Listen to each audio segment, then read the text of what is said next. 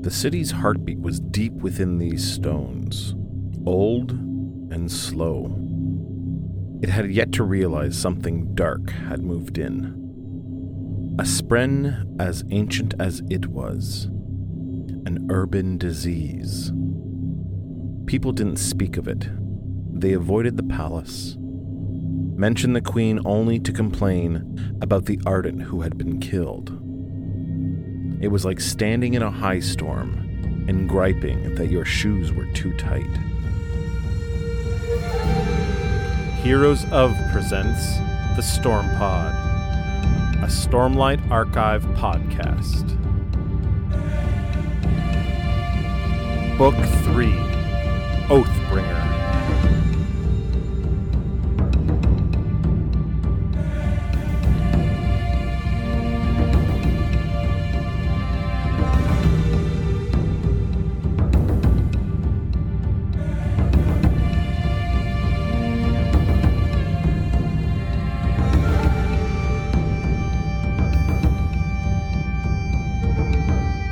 This is just a quick spoiler warning for chapters 72 and 73 of Oathbringer.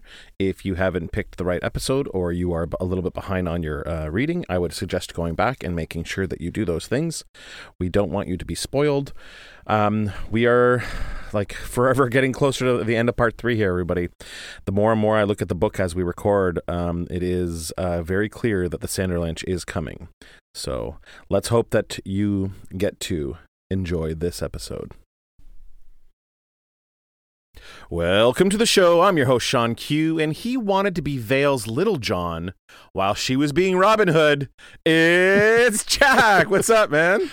I actually do want to be Veil's Little John, 100%. It's, it's so awesome. You messaged me this morning when you finished that chapter, and you're like, it's Robin Veil. Instead of Robin Hood, it's Robin Veil. And I was like, oh my God, that's perfect. yeah, Robin Veil or Veil of the Hood. Veil of the Hood, yeah. Or Veil of the Hat, I guess, in this case. The hat. Well, doesn't she normally wear a wide Oh, yeah, she, she wears Bluth's hat. That's right. That's right. Yeah, right. Yeah, uh, Robin hat. No, that doesn't still have the same ring uh, to it. I don't Veil think. hat. Veil hat? what? What's veil hat? I've heard of fog hat before. Yeah, yeah, it's not the same.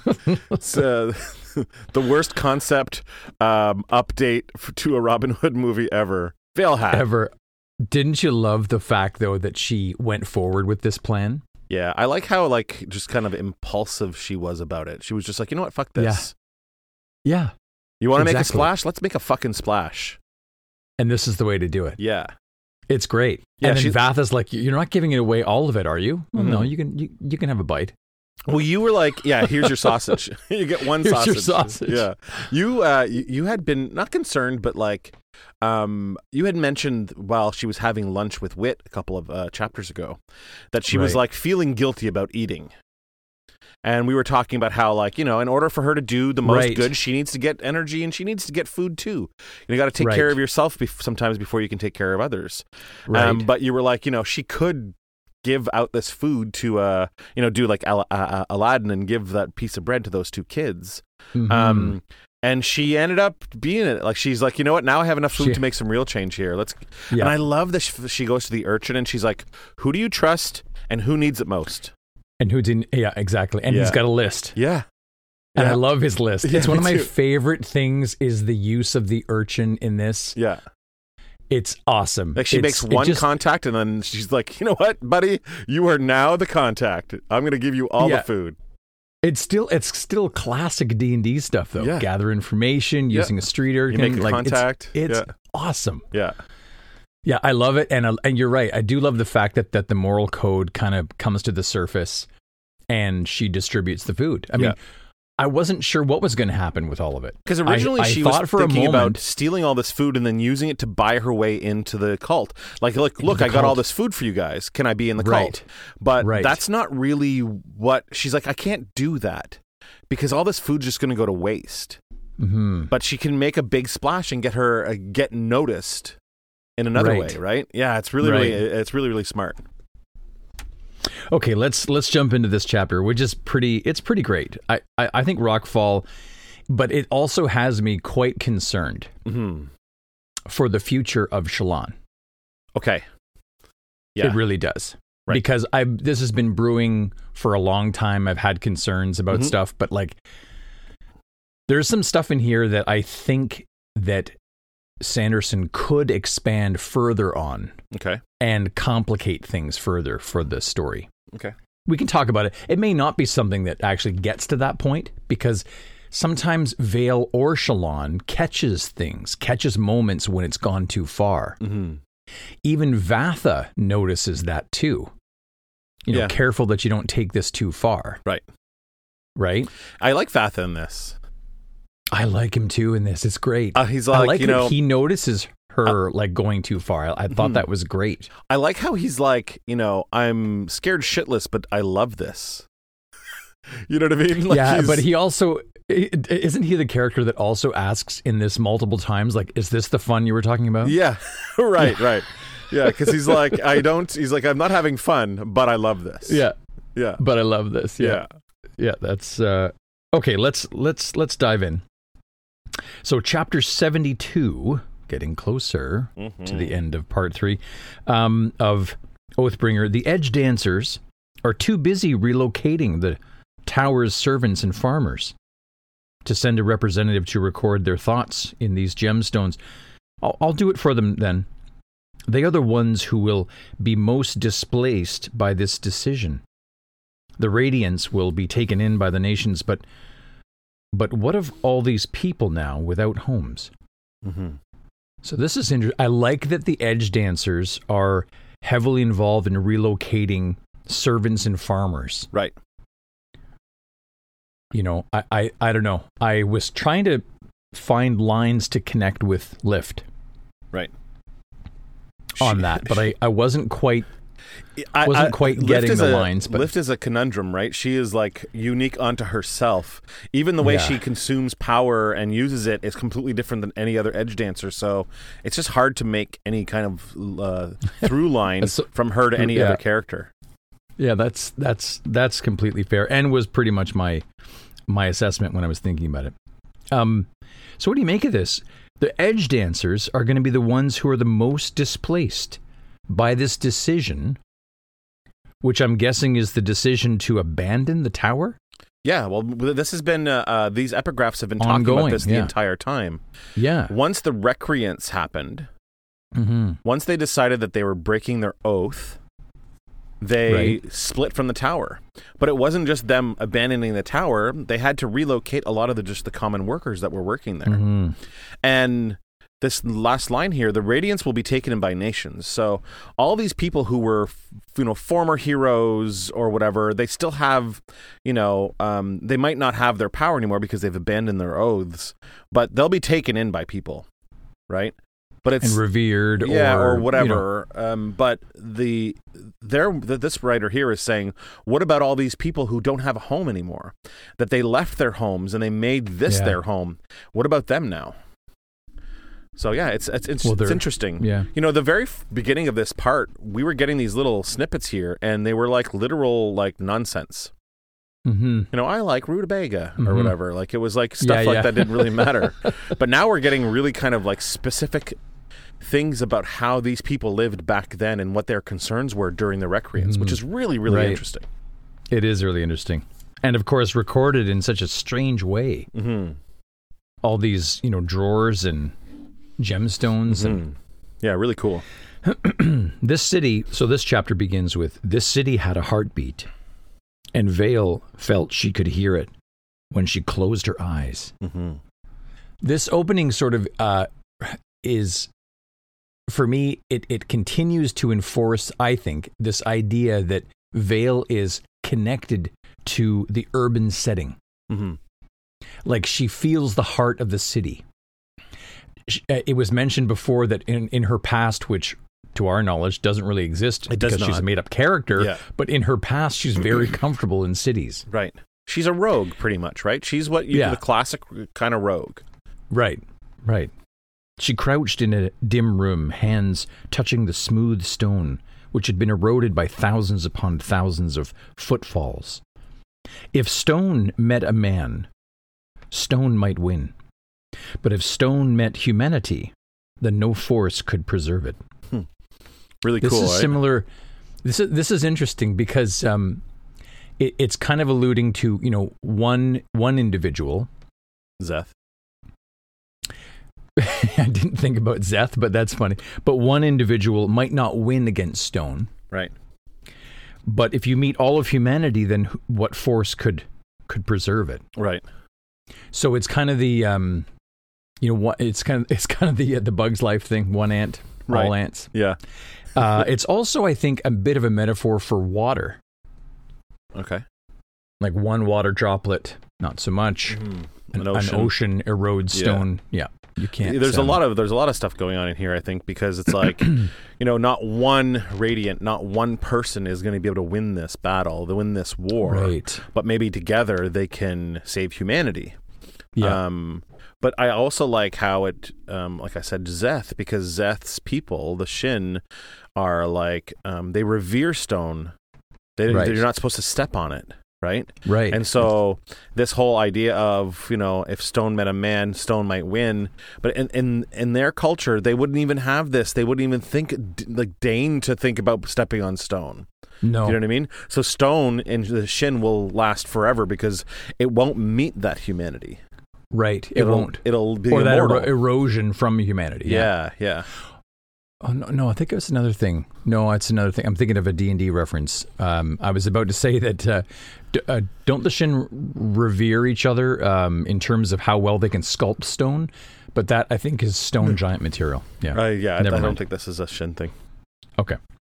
The city's heartbeat was deep within these stones. See, I like again, we we've sort of talked about this vaguely, I think, throughout this these few books. But just this idea that the stone itself here Mm-hmm. on Roshar, there's something more to it. Mm-hmm. And again, they're giving it a heartbeat. The heartbeat was deep within the stone, Yeah. old and slow. I just I just think that's cool and I hope that maybe there's more to that that story, Mm-hmm. you know. I think that forward. I think that if there is more to the story, it la- lays with the Shin culture because they revere stone. So, uh, Right. like if we Maybe. ever find out Yeah. about their culture, then maybe we'll know a little bit more about why stone seemingly is important on Roshar. Um it had yet to realize something dark had moved in into this city, a spren, as ancient as it was, an urban disease. I love that. Says here. An urban disease? yeah. I love that a lot. Well, that would be a great alternative title Mhm. potentially. But I think Rockfall is is perfect because it sort of deals with this, this whole this whole place. Mm-hmm.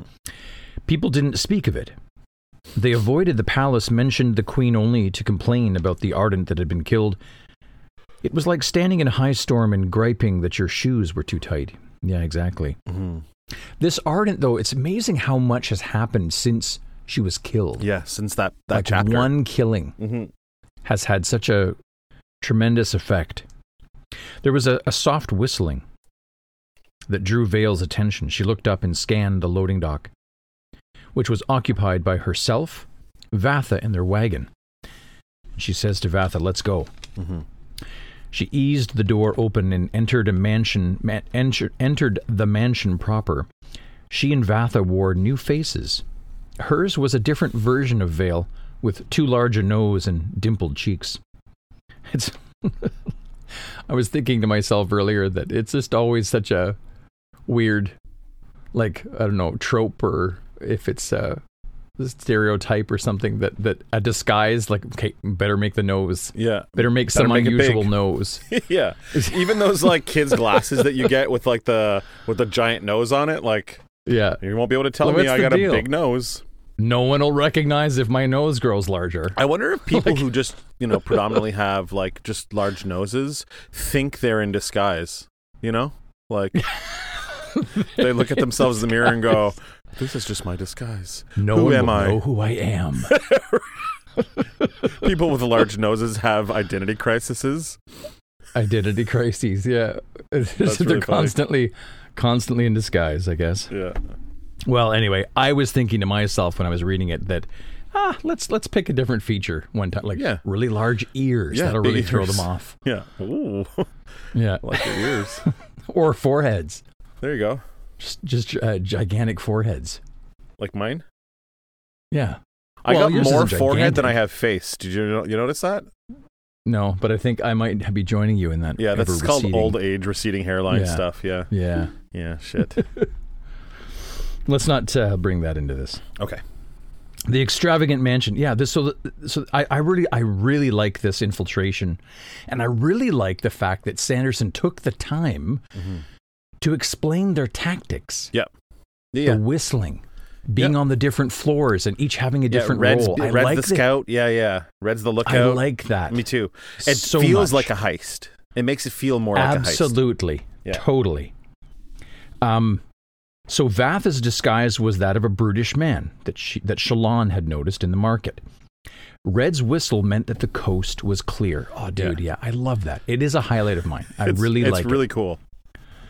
Extravagant stone mansion, a skylit atrium with manicured shale bark and plants. These rock buds flourished with life spren bubbling about them, or bobbing, it says, about them. The atrium went up four stories, and Red was on the second, whistling as the sorry as he leaned on a balustrade. But the real showpiece wasn't the, these gardens, Mhm. but these waterfalls. Dude, this whole concept is really imaginative Yeah. to me. If if I'm picturing it correctly, I don't Mhm. know. I'm probably picturing it in my own mind's eye, probably different than what Sanderson had meant, but I think this is really creative. Yeah, it's really cool. Just just the whole concept of soul casting, I think is really imaginative. Very cool. It's Being a- able to take one element and turn it into another is really, really cool. Well, yes, and just the way it's described here, but with these waterfalls, um, but not one of the waterfalls had actually been water. They had been once, but it says here sometime long ago, someone had mixed far too much wealth with far too much imagination hmm and hired soulcasters to transform fountains of water into other materials. And this one that they're staring at right here, it says a former waterfall spilled down in front of her, now made of crystal. hmm The shape of flowing water crashed forever onto the stone floor, a wave that was brilliant and glistening. Hmm Dude, I don't know. My imagination went crazy with that image, and I just It- I thought it was just It probably wonderful. looks friggin' gorgeous. Absolutely. hmm like stunning. And and to be honest with you, the the later ones that are described, which is a wooden one, hmm like a wooden waterfall. Yeah.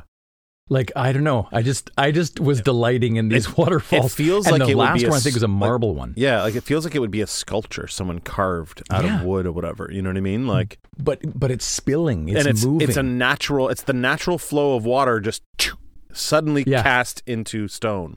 So you have that natural feel of what water does, but with stone, like Mhm. turned into stone or crystal. So it probably looks like it's moving without moving. You Mhm. know that uh, like the optical illusion that Mhm. it, it'll it'll probably. Mm-hmm. It'll probably feel like the water is actually flowing, or the wood's flowing, or the stone's flowing, but it do- it doesn't actually move, which is really cool. It is really cool. Um, and I like the sort of double entendre, or not, I'm actually I'm not even sure if that's really the right uh, way to describe it. Um, well, the next few sentences, or the next sentence says the mansion itself that they're in with these waterfalls. hmm Um, people, people were calling it Rockfall. Right, Okay, again, kind of describing the feature. right. Right? It's it's these waterfalls, but it's not really water. It's something else. So I think I, I think that's why they're calling it Rockfall. Yeah, exactly. It it could be because the very top portion is the marble portion. I don't know because they have wood here and crystal, but um, so the, so people are calling it waterfall, despite the newest owner's attempt over the last decade to rename it the incredibly boring Haddonell Keep. hmm So what I liked about that is that it's kind of it's kind of like the water, like the water was changed Yeah, into something else, kind of like Rockfall is really Haddonell Keep yeah. but it's actually something else. They're just calling it Rockfall. Right, yeah. Ro- Rockfall was what its original name was, and then this new owner is trying to get people to call it Haddonell Keep, but it's so boring, no one even wa- wants to call it that. No one wants to call it that. I almost wonder if previous owners had alternative names for it and the people just keep calling it rockfall because Right. that's what it is, Mhm, right? mhm. That's what it feels like. Yeah. Veil and Vathah hurried along, accompanied by Red's reassuring whistling. I like this. This little whistle, coast is clear. The next waterfall was made of polished, dark, stumpweight wood, Mm-hmm. and it was pouring and running down in an undulating column, splashing at the base. Again, I just think this is wonderful. I would love to see some fan art on this fountain. Yeah. Love even more to see animation. Oh God, that'd be awesome. Yeah. Um, past they they passed by a room to the left where Ishna was talking with the current mistress of of Rockfall. Ishna, remind me, this is the this is the um, character that Veil met Yeah, the one that she, incorporated. yeah, that she brought into her crew. That's been teaching them uh, how to be spies. Right. The Everstorm had left destruction wherever it went, but oddly in a distinct way. It set fires and it scorched the ground, yes, but it also broke through the rock. hmm fragmenting stone. So, so to me, that was sort of indicating that the red lightning is interacting with something in the stone. Hmm. That's what I took from it. Because if regular lightning strikes stone and has X effect, which doesn't appear to be that impressive, but the uh, but the lightning is, it's penetrating the rock, it's fragmenting, it's cracking it. I don't know. There's something about I. Maybe I'm just reading a little too much into it, but the red lightning and the stone seem to have some kind of. I wouldn't say a relationship, just like maybe stone's weakness the red lightning can find. Yeah. Maybe that's just it. On each strike, the lightning had broken a gaping hole, and on in this um, mansion, it, it actually had done so in this particular room. It had been patched up with a an unsightly wooden wall, which would eventually be bricked up. Brightness Navanav, a middle-aged Alethi woman with a bun of hair practically as tall as she was, gestured at the boarded-up hole. and then at the floor, and then she she says, "You'll make them match the others." Nananav said to Ishna, "I won't stand for them to be even a shade off. When you return with the repaired rugs, I'm going to set them beside the ones in the other rooms to check." Yes, Brightness, Ishna said, but the damage is much worse than I. These rugs were woven in Shinovar.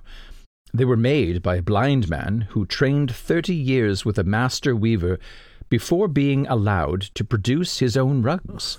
He died after finishing my commission, so there are no others like these.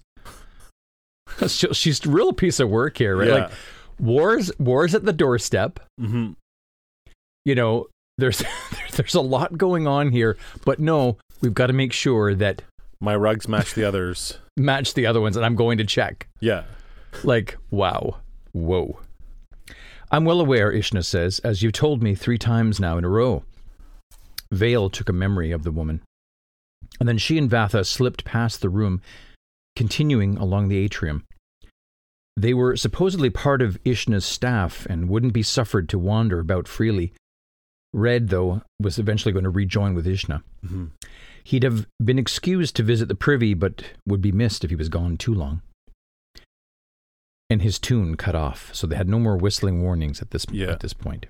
Now, I, I just I made a little note because as all of this is going on, um, I'm not sure, not positive, hmm but this this paragraph where it says Veil took a memory and the memory is capitalized, Yeah.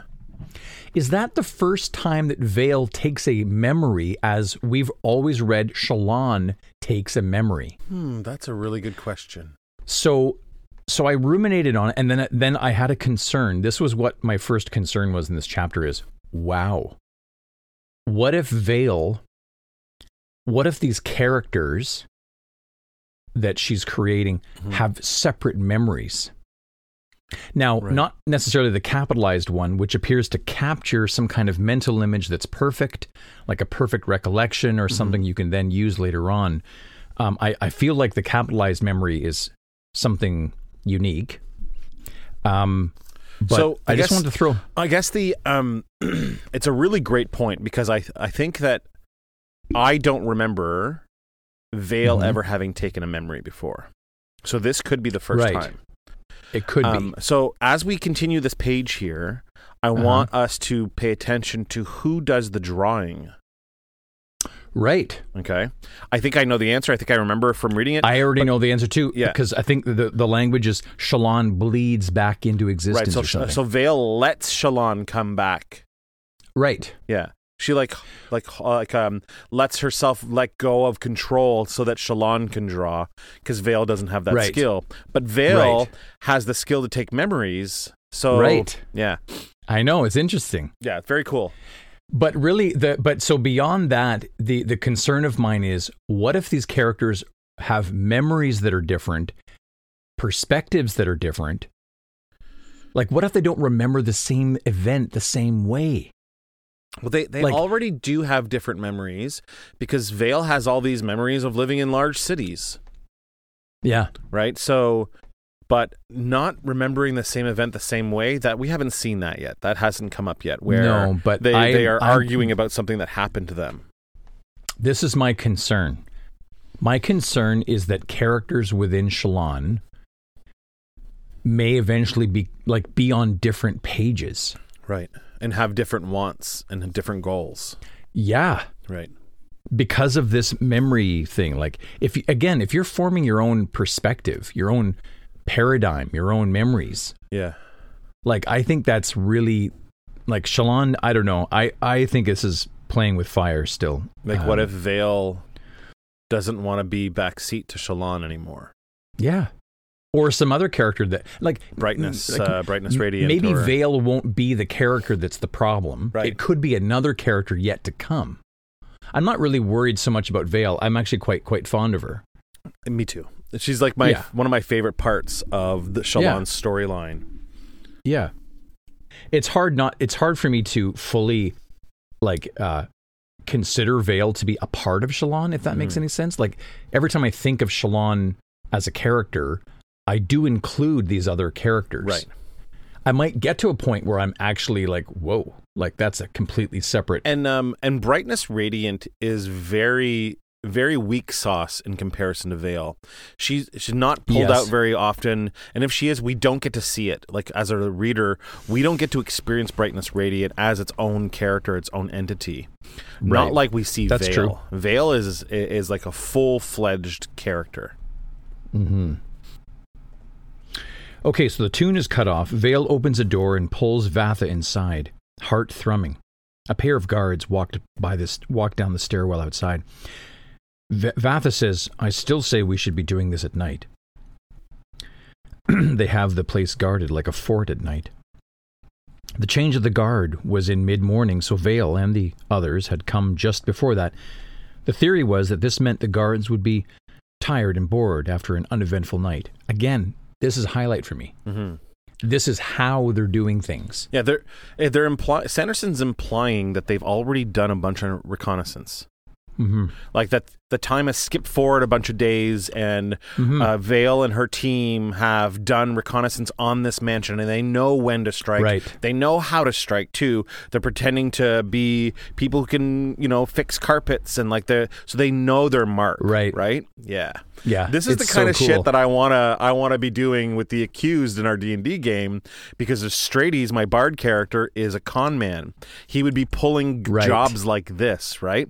Right. Reconnaissance for a couple of days, knowing all the tendencies of the mark, and then pulling the job off. But unfortunately, we're in D and D and we're stuck in dungeons and fighting monsters and Yeah, it's not quite so open, but I, I think the approach you're currently taking though, I think so, too. could have some of that effect. Well, I'm trying to bring in um, this type of attitude to the th- missions that we're on. When I said to the guys the other night, like, we can't fake our way through this whole temple, this whole like dungeon complex, because at some point, someone's going to roll. the game's going to be up. Yeah, someone's going to roll a natural 20 on our bluff checks. So we can't play the long con. We need to do the short one. We lied, we got in, and now we just got to sneak around. We can't keep pretending to be part of their their their, their group, right? Right. Okay, right. so this just became a let's talk about our characters podcast. My yeah, my, yeah. my, that's, my apologies. that's a separate pod. I just really love Estrades. He's like one of my favorite characters I've ever played. So I just I think about him a lot. I just really do. He's well. Well, all the characters are really great. Yeah. Um. But but you're right. Estrades is quite a delight, and perhaps we'll we'll have to bring some of this to the uh, to the listeners yeah, at maybe. some point. I know Joel's been recording them, so maybe we'll maybe Mhm. one day we'll re- release some stuff. Okay, so this uh, bored after an uneventful night. So again, the approach with the guards, they've thought about it. This is when to do it. So it kind of counters to what Vathah was saying. Like, why don't we do this at night? Well, this is why. Because this is when the guards change. They're going to be tired. They're not going to be looking for for anything you know specific. So Yeah. it's a perfect time for us to sneak around. Veil and Vathah entered a small library. Which was lit by spheres in a goblet on the table. Vathah, I like this. Vathah was eyeing the the spheres, but was like, nah, Yeah, yeah. like he's like you know he said what's that now um his infiltration was about far more than a few chips right because he Yeah. wanted to steal them Right. It makes me think of that knee-jerk rea- scene in the Dungeons and Dragons movie when Chris Pine's character walks by the gold bars after they are arresting the Red Wizards and he ends up taking it, right right, to try to make a little coin on the side and that's what ends up Yeah. getting his wife killed and all that stuff, right? right Yeah. right instead of just letting it go I love that movie. It's so good. Veil's oh it's so good Veil set down her pack and rummaged through it until she got a notebook out charcoal pencil Veil took a deep breath and let Shallan bleed back into existence which I thought was great Mhm. bleed back Yeah. She quickly sketched Nananav from the glimpse earlier. I'm still amazed that you were both of them all along, Vathah said. You don't act anything like one another. Well, that's rather the point, Vathah. I wish I'd picked it out myself, he grunted, scratching the side of his head. I like Veil. And not me. Well, you're my boss. I'm not supposed to like you. Straightforward, if rude. Yeah. At least you always knew where you stood with him. Yeah, I, I would agree with that assessment too. I like that he. I like that there's a distinction for him that he can't. He doesn't like Shallan because that's his boss and he's all pro Yeah. with her. But he actually likes Veil, and uh, Yeah. even for him, he's having a hard time keeping them separate. Like he, like shit. your guys are the same per- person. I forgot. Like That's right. yeah, He listens at the door and cracks it open, tracking the guards. All right, we go up the stairs and then come back along the second floor walkway. Grab the goods, stuff them in the dumbwaiter, and make for the exit. Storms, I wish we could do this when nobody was awake. What would be the fun of that? Shallan asks, finishing her drawing. And then standing, poking Vath in the side. Admit it, you're enjoying this. yeah, This is one of my little highlights of Shallan's behavior. Yeah. Like she pokes him like you're like Yeah, you you're like enjoying this. Come on now. I like Yeah. I I just think that's really cute of Shallan to do that. Yeah. I love for some reason I just can picture that really well. because Shallan started having to do this stuff when she got to Kharbranth with uh, uh with the Jasnah, and she Mm-hmm. Right. hated it because it made her stomach churn. But now. Right. She likes it, and I think that's what she's saying to Vathah. Like, admit it, it's fun. You're You you're like this. enjoying This is stuff. fun. Yeah, Right. I'm as nervous as a new recruit on his first day at war, Vathah says. My hands shake and I, I swear every noise means someone spotted us. I feel sick. You see? Shallan asks. It's fun. she pushed him aside and glanced out through the crack door. Again, the writing is super fun. yeah. Like, it, what a great uh, bit of dialogue there. Um, so she looks through the crack door, storming guards. Hmm. They could undoubtedly hear the real Nananav's voice from there. So if Shallan strolled out wearing the woman's face, it certainly would cause alarm. hmm Time to get creative. Pattern buzzed as she considered making. Maybe I could make the waterfalls flow again, she thinks. Create illusions of strange spren. No, no, no, nothing so theatrical. Do something simple. Stay simple. Veil's way. Yeah. She closed her eyes and breathed out, pressing the light into pattern. Light weaving only sound that Nenanav was calling the guards into the room where she was lecturing Ishnah. Why come up with a new trick when the old ones worked fine? Veil didn't feel the need to improvise just to be different. Yeah. Yeah, this is cool. Yeah, it's cool. It's actually s- the the the simpler way is the better way. Right, If you go too complicated, many things can go wrong, right. right? Pattern carried the illusion away, and the sound lured the guards off down the hall. Shallan led Vathah out of the library and then up the steps.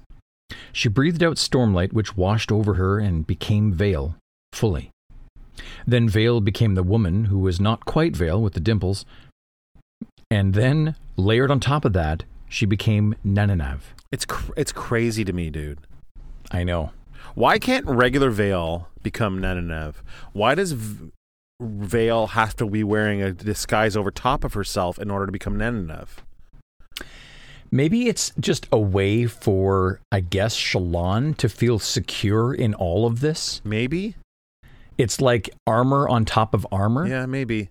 You know, like maybe it's security, it's a blanket. It's- Maybe it's also like a frame of mind. Like Veil's the one leading this mission, Right. and Veil has to be in disguise, not as herself. not as herself, because she's chosen a character to play that is part of Ishnah's crew to fix these carpets. So that person has to be present as well. So Veil has to pretend to be that person while she's pretending to be Nananev. someone else. Yeah. So maybe it's all about context and like and frame of mind and like being playing the role. I guess. I guess.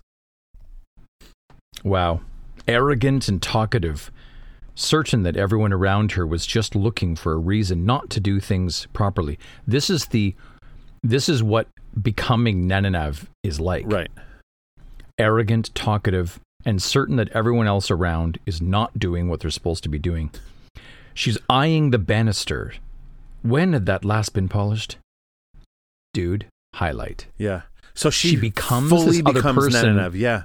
Right. And then immediately, while looking at a banister, thinks and maybe even utters outside, it's in quotations. I don't know if she says it or thinks it. Either way, um, when has this last been polished? Yeah. Dude, that's She- amazing. She loses herself in this persona later. Absolutely. They almost don't get away because of it. Right. Yeah. Well, and that, okay, that's, that's what I'm getting That's at the stuff that you wanted to bring up later, like is the well, I've been saying it for a while with these Yeah. characters. As soon as Veil became more like, I don't know, like it's one thing to disguise yourself. What Sanderson's done here, which I don't think I've read before, I'm not saying that it's new, it's probably another fiction, of Mhm. course, but I'm just not used to disguises being so like transformational, let's say. Mhm. You know, like and and on top of that, multi-layered. right. Yeah, like So, I mean- deep, deep in the background here. She's like she's gone to the sunken place, like in Get Out. Yes, it's it's like uh, that. There's another film you just when you mentioned Get Out, I was th- also thinking uh, Inception.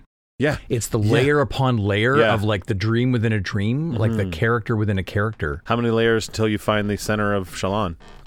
How many licks Yeah. till you get to the center of The uh, center of a a one, a two, A two. three. That's an old reference. That's an old joke. Yeah, uh, that's that's yeah. going back a ways. the owl. Oh my god. yeah, all the all the twenty year olds that listen to us are going to be like these fucking guys, man. What? They're always What making jokes from the eighties. Now I got to Google that shit. Yeah, what's with these 40 year olds? Jeez. um, okay. Uh, So, okay, has this been polished? Yeah, it's highlight for me. I don't know. It's it's a highlight. Is it the highlight? I don't know. Yeah, I, I I, think uh, I think it's I think it's my highlight. Is that is when she when she notices the banister. Yeah, how she gets deep into Nenenev. Like yeah. she needs to play this role perfectly in order for this to work.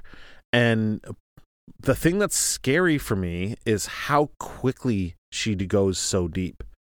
I love Right. that she can go deep, but she does it so easily and so quickly, and then loses herself a little bit. So uh, You that know- you that is- why? that concerns me. the character's leveled up. Yeah, yeah. Her her abilities are stronger. Her right. abilities are stronger yeah, now. for sure. She's, she's able I, to do I this a totally agree with that.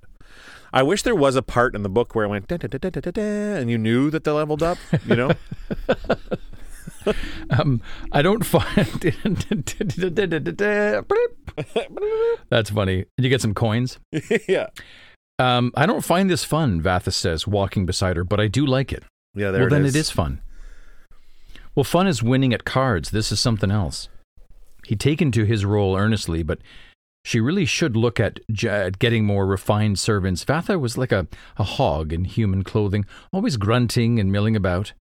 And this is not. this is Nananev. Yeah, this is Nenenev. This is not Shallan or Veil Right. saying she's you know he's part of my crew get, doing this job. I need to find better servants. Okay, uh, arm alert. Jack just showed me his goosebumps again. This gives me goosebumps because it's it's really impressive, but I'm genuinely disturbed by it. yeah, I know. because because because as as the first time reader, of course I'm look, I've been nervous about everything, every character, every little thing. Of course I'm nervous about Shallan and her abilities. Of sure. course. Yeah, I think you're supposed to be. I don't. I, th- I don't think if you were worried, you, you wouldn't be reading this book. I wasn't expecting to become quite a nervous wreck reading this. I'm such a nervous series. Nelly. Yeah, maybe it just revealed that in me, uh, which was always there. Maybe. Uh, grunting and milling about. Yeah, so she's thinking about replacing her own people, Yeah. becoming N- Nananev. Yeah. Yeah, I know. Vathah is such a bad servant. Yeah, and and of course, and that's the thing. So she becomes Nananev, thinks this, says this, or or thinks it, whatever, and then the other characters don't see it that way. Right. That's funny. So There's a weird so thing that happens here because she's not fully Nenenev. She No. is Shallan with Nenenev's personality. Because she says just here afterwards, why Mm-hmm. shouldn't she be served by the best? She was a knight radiant. Right. So she remembers who she is. right. Who she the- is. But her personality is Nenenev. right. Shouldn't she have to good put up with barely human deserters who look like something Shallan would draw uh, after a hard night drinking and maybe ho- uh, while holding the pencil with her teeth? And then, What an insult. yeah, Although to artists that do draw with their teeth, I mean that's that is not very nice, Shallan. that's not very nice, Yeah. Shallan. Have you ever seen my left foot? You ever see uh, Joni? No, that's an obscure reference. I I have no idea what that is. I think it's a thing. It's from my it's from my late seventies past. I don't think you're supposed to make obscure references that I don't get. You're supposed to make obscure references that the audience doesn't get. I'm supposed to be in on the joke with you. Okay. Um uh, the role is getting to you. A part of her whispered. A part of her. Yeah. So maybe Shallan, like the deep part of her. Within, yeah. Careful, that voice said. She glanced about for pattern, but he was still below. Yeah. hmm They stopped at a second floor room, locked tightly. The plan was for Pattern to open it, but she didn't have the patience to wait. Besides, a master servant was walking along. He gave a bow when he saw Nananav. Okay, sorry, I, I'm, I might be I might be doing too many Nanananas. It's okay. Like I don't know. It's okay. Uh, you do as many as you want. If you, I, I would. I'm no, never no, going to stop you from na na na na na na na na na. Like it's totally Okay. fine. Okay, maybe um maybe the person who uh named her didn't quite uh, know when to stop with those. Nananav. Na na na na nev. Na na Oh, na that's it. It's Nananav. Yeah, that's, it. it is. Yeah. Yeah. Hey Nav. Okay. That, that Nav. is your Hey Nav. Um, that is your bow? Nav said. That quick bob? Where did they teach you that? Okay, this is also a highlight for me. Yeah. Because she like goes right to insulting it. Right. Like if it was me trying to impersonate, I would be like kind of heads down, you know, trying to avoid confrontation. She sees someone come towards her, bow, and then she goes right to complaining about it. Yeah. I thought that was brilliant. Yeah. It's awesome. My apologies, Brightness. I could cut your legs off at the knees, Ninananev said. Then maybe you'd at least appear properly penitent. Open this, referring to the door. Why? He broke off and realized that she wasn't in a mood for complaints, and he hurriedly undid the combination lock and pulled it open, letting out air that smelled of spice. Mhm. Oh, I really like this, by the way, this spice thing Yeah. long long long time ago i used to uh, we used to get you know candles or like a couple of things for the room which i've heard conflicting reports that's not great to do but anyways years ago we used to get this like autumn like spice Mhm. um smell in toronto and um so whenever in this book series it's like it's referring to like spice smelling rooms I, Yeah. i'm uh, You often smell. thinking You smell the autumn spice. the old days, the autumn spice, yeah. Um, so you may go and do. I can't believe she says this to him. Um, you may go do penance for your insult to me, she says, climbing to the roof. Climb. To, she says she orders him climb to the roof and sit there exactly for one hour. Brightness, if I have offended you, no, if she points out, now go. If? If you've offended me, Yeah. Dude, this performance by by whomever is doing it, I don't know. Dimpled veil? veil yeah, different veils doing Yeah, it. I think it's veil veil Anyways, brilliant performance. He gave another bow, which was again highlight. Come on, this sentence. Yeah. He gave another bow, barely sufficient, Yeah. and ran off. That's another observation, Right. Of Nananav going. "Ugh, It was barely sufficient, Right. This, uh, this- exactly. dude. I just. This is ama- amazing. I love I love that the time to calls her out on it here though. He's all like, "Yo, You might be over, yeah, Yeah. You might be overdoing that brightness. She has a reputation for being difficult, but not insane. right." This is a good point. But then Shut up. Nana- Nananev says, striding, she just tells him to shut up. right, he's just a servant after all. So, you know what that says to me? but I think he's wrong. This is Nenenev. yeah. She's not. She's uh, nailing uh, it? uh, she's nailing it, Yeah. telling him to shut up. Shut up. Yeah, I love it. Okay, they head into the mansion's larder. Inside, they find racks of dried sausage, grains, boxes of long roots, bags of spice, and jugs of oil. Vathah hurriedly began stuffing the sausage in a sack. I just, I love it. Yeah. It seems to indicate his character. What's the priority? Sausage. Protein, sausage, Yeah, done. yeah. That's it. This was a good place to keep it all nice and locked up. Taking it elsewhere seemed like crime. But maybe we could move into Rockfall and act the part. And the former lady of the house? Well, she was an inferior version, obviously. Just deal with her, take her place. It would feel right, wouldn't it? Okay, is this Nananav speaking or the character, like the inhabitant? Yeah. She this is Veil as Nanananev thinking about moving into Rockfall because she's the rightful lady of the house. Right. This other lady can be dealt Dude. with. Yeah, this other lady can be dealt with. Yeah. Dude, Isn't that crazy? it's crazy. It's amazing. I love it. yeah. Okay, so with a chill, Veil let one layer of illusion drop. What had that been? So, yeah, what had that been? Yeah, exactly. I, I put a little stop here in my notes because I think this is when Veil goes, hang on a What the sec. fuck? Like that? Yeah, dude. Yeah, what the fuck did I just do? Like you're thinking about usurping the current, uh, the current uh, character who's Nananav, what, dealing with her so you can replace her? Yeah, because you're you're actually Right. Not to give offense, brightness, Vathah says, putting his sack of sausages in the dumbwaiter. But you can stand there and supervise. I like what he says here. Or you can storming help and get twice as much food along with half as much ego.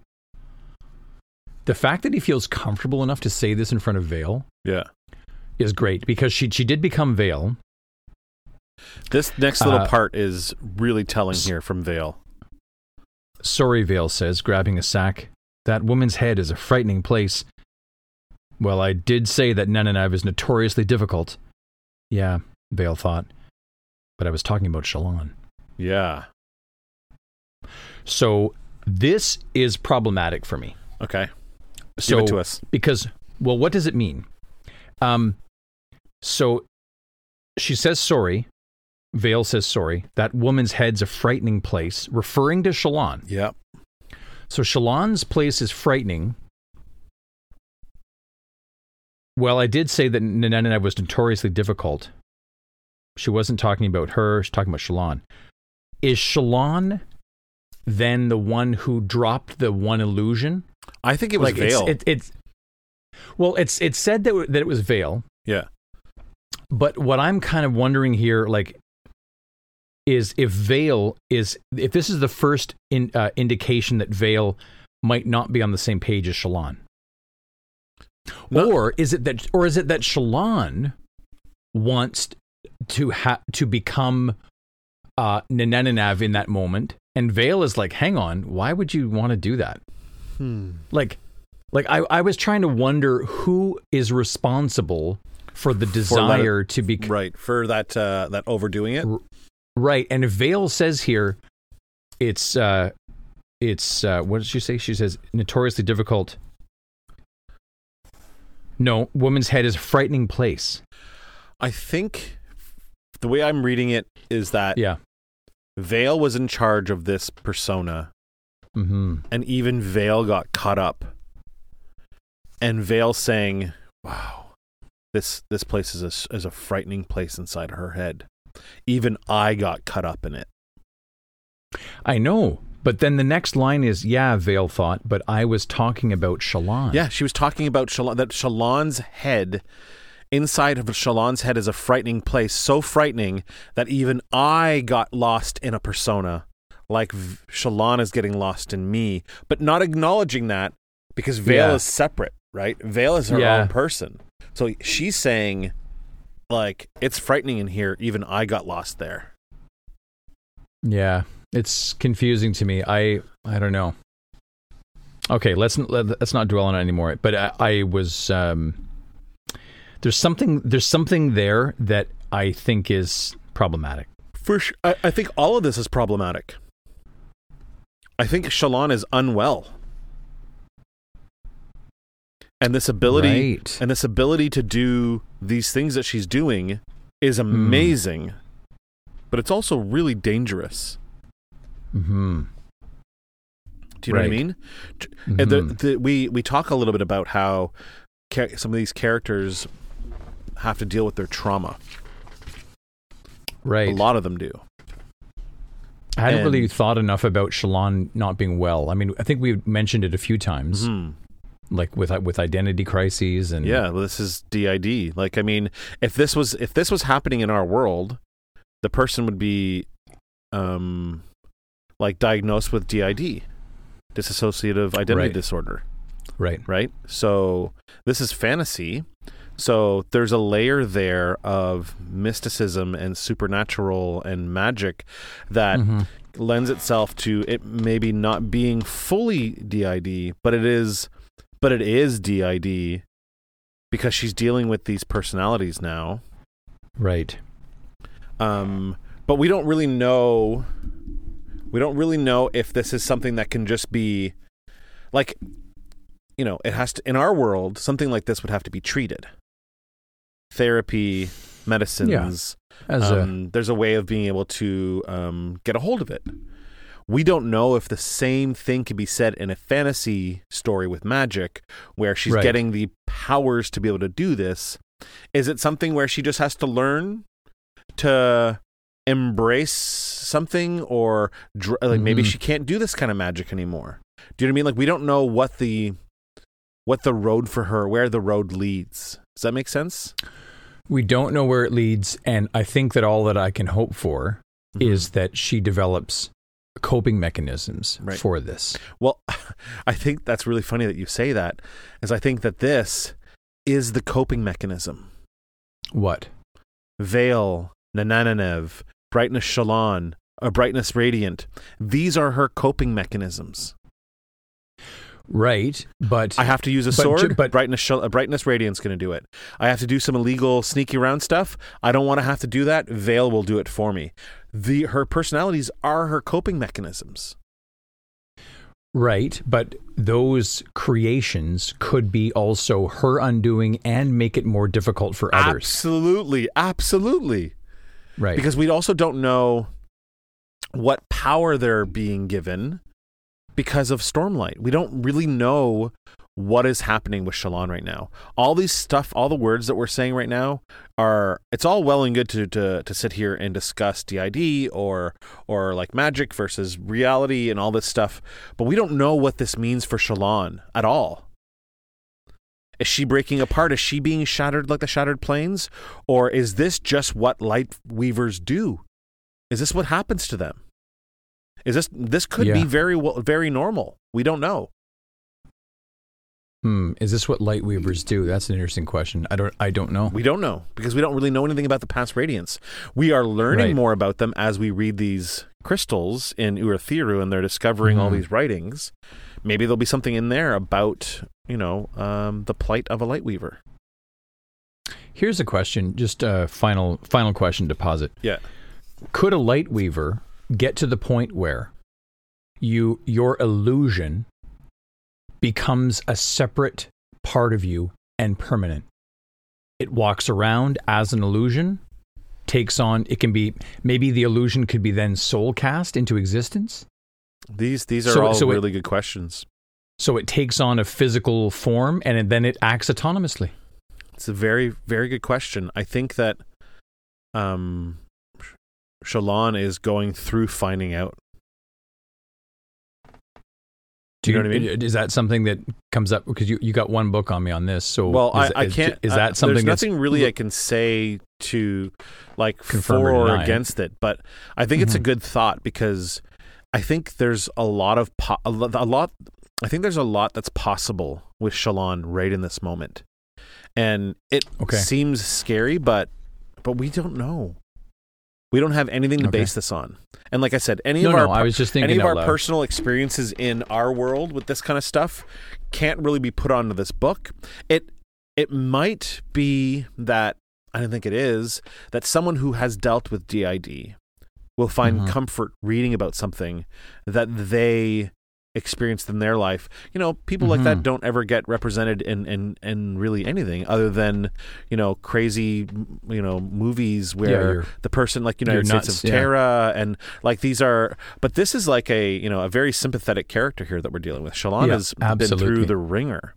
You know, and she is fighting on. She's like Kaladin said. She continues to smile. She's wa- taking one step in front of the other. Right. Right. So she's still battling, and whether or not these personalities, these personas, these disguises take over or become their own entities, we we don't really know. We don't even know if that's possible. We know very little about um uh, the you know we know a lot about the magic in this this world, but we still know very little. Okay. Well, um, It was a little bit of a rant. so Sorry, Pattern everybody. was waiting outside, climbing up. He climbs up her trousers. Red started whistling again for the ground floor because it was clear, Mhm. and they were using the dumbwaiter, putting all this all these supplies into it: sausage, the long roots, the sacks of grain, and then they lowered it down. Uh, Red does whistle, confirming that it was safe. Mhm. And on their way down, they passed the, a waterfall made of pure marble. right. Wow, this is really great. Shallan would have loved to linger and marvel at it. It was an artful soul casting. So there it is. I There's really- Shallan's again- back, right? Yeah, Shallan's back. Fortunately, Veil was running this operation because Shallan would get lost in things. hmm So Veil is in charge. She's going down, but Shallan would have loved to stop here. Right. So Veil is saying Shallan would have loved to linger and marvel at it. Right. So Veil's still in charge, still in Veil's in control. charge. but Shallan, she's noting because she knows Shallan. Shallan Yeah. would have loved to look at this. Descending the steps, they join up with Red and and head back to the damaged room that um, Mhm. uh, this was the room that had the uh, strike from the red lightning. Yeah. And uh, they carry a rolled up carpet to the loading bay. She had Pattern quietly open the lock to the dumbwaiter down here and then send him away as a decoy. Uh, uh, as a decoy, a few servants who would have been bringing wood into the bay. They pursued an image of a feral mink with a key in its mouth. so she gets she gets patterned to become a mink and then run run away and then guess so, yeah. distract the guards. Yeah. Yeah. Together, Red, Veil, and Vathah unrolled the rug, filled it with the sacks of food from the dumbwaiter, and then rolled it back up and heaved it into the wagon. The guards at the gate shouldn't notice a few extra bulgy carpets. They fetched a second carpet and repeated the process. Veil, however, paused in the loading bay, right by the door. What was that on the ceiling? She cocked her head up at the strange sight of pools of liquid dripping down. Anger spren, she realized, collecting there and then boiling around the floor. The larder was directly above them. Run, she says. I Yeah. love this. So she knows This is Nananev is up there, sees that she's been robbed, and anger spren has appeared. And anger. Right. I love this. Me This too, man. So great. yeah, me too. Like, like looking up and seeing it, like, we got to get out of here. I've always, I think I've great. said this before, but I've always thought that, um, that the the anger uh, that, that spren around regular spren, like a regular emotion spren, would make it very Mhm. difficult or easy to, to perform tasks Yeah. if you were just paying attention. Right. I You know what I suppose. mean? Yeah. Like it would be Yeah. easier to read someone because you could tell that they were exhaustion, uh, exhausted, Right. or anger, or you know what I mean. Like Right. it would be easier Yeah. to uh, to to rob someone, um, like for this exact reason. You're getting alerted that they're coming. You get that extra two minutes that it takes for them to come downstairs or Two whatever. minute you know? warning. Yeah. Yeah. So she bolts back towards the wagon. A second later, someone upstairs was shouting. Veil scrambled into the wagon seat and slapped the chull with the steering reed. Her team, joined by Ishnah, charged back into the room and leaped into the wagon, which started moving, step by protracted step. I like Yeah. even that sentence, just you know, step, uh, com or uh, period by protracted step is just gr- a great way to convey like it's too it's taking slow. so like, long. Yeah. yeah, yeah, I love it.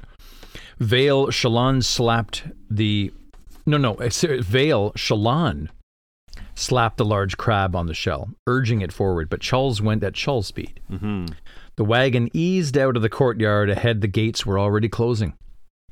Storms, Vathah says, "Is this the part of the fun?" Yeah, love this. yeah. Yeah. Uh, behind them, Nenenev burst out of the building, her hair wobbling. Stop them, thieves! Shallan, Vathah asked. Veil, whoever you are, storms, they have crossbows. Shallan breathed out. The gates changed shut ahead of them. Armed guards entered the small courtyard, weapons ready. Shallan, Vathah cried. She stood on the wagon, stormlight swirling around her. The chull pulled to a stop and she continued, sorry, she confronted the guards. The men stumbled to a halt, jaws dropping. hmm Behind, Nenenev broke the silence. What are you idiots doing? She trailed off. And then pulled up uh, short as Shallan turned to look at her, wearing the woman's face. Yeah. Same hair, same features, same clothing, mimicked right down to the attitude, with nose in the air. Shallan slash Nenenav raised her hands to the side, and Spren burst from the ground around the wagon. Pools of blood, shimmering the wrong color and boiling far too violently. Pieces of glass that rained down. Anticipation Spren, like thick tentacles. This shal. Dude, hmm what's going on here? Yeah. She's using like major illusions right now to try to fuck Right. everybody up. But like it's funny because Veil has been Nenenev this whole time. And now Shallan it- is the one who's Nenenev.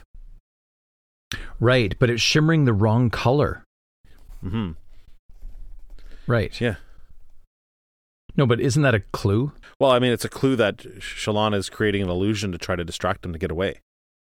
Yeah, but why describe. Okay, hang on. So Shallan raised her hands. Spren burst from the ground.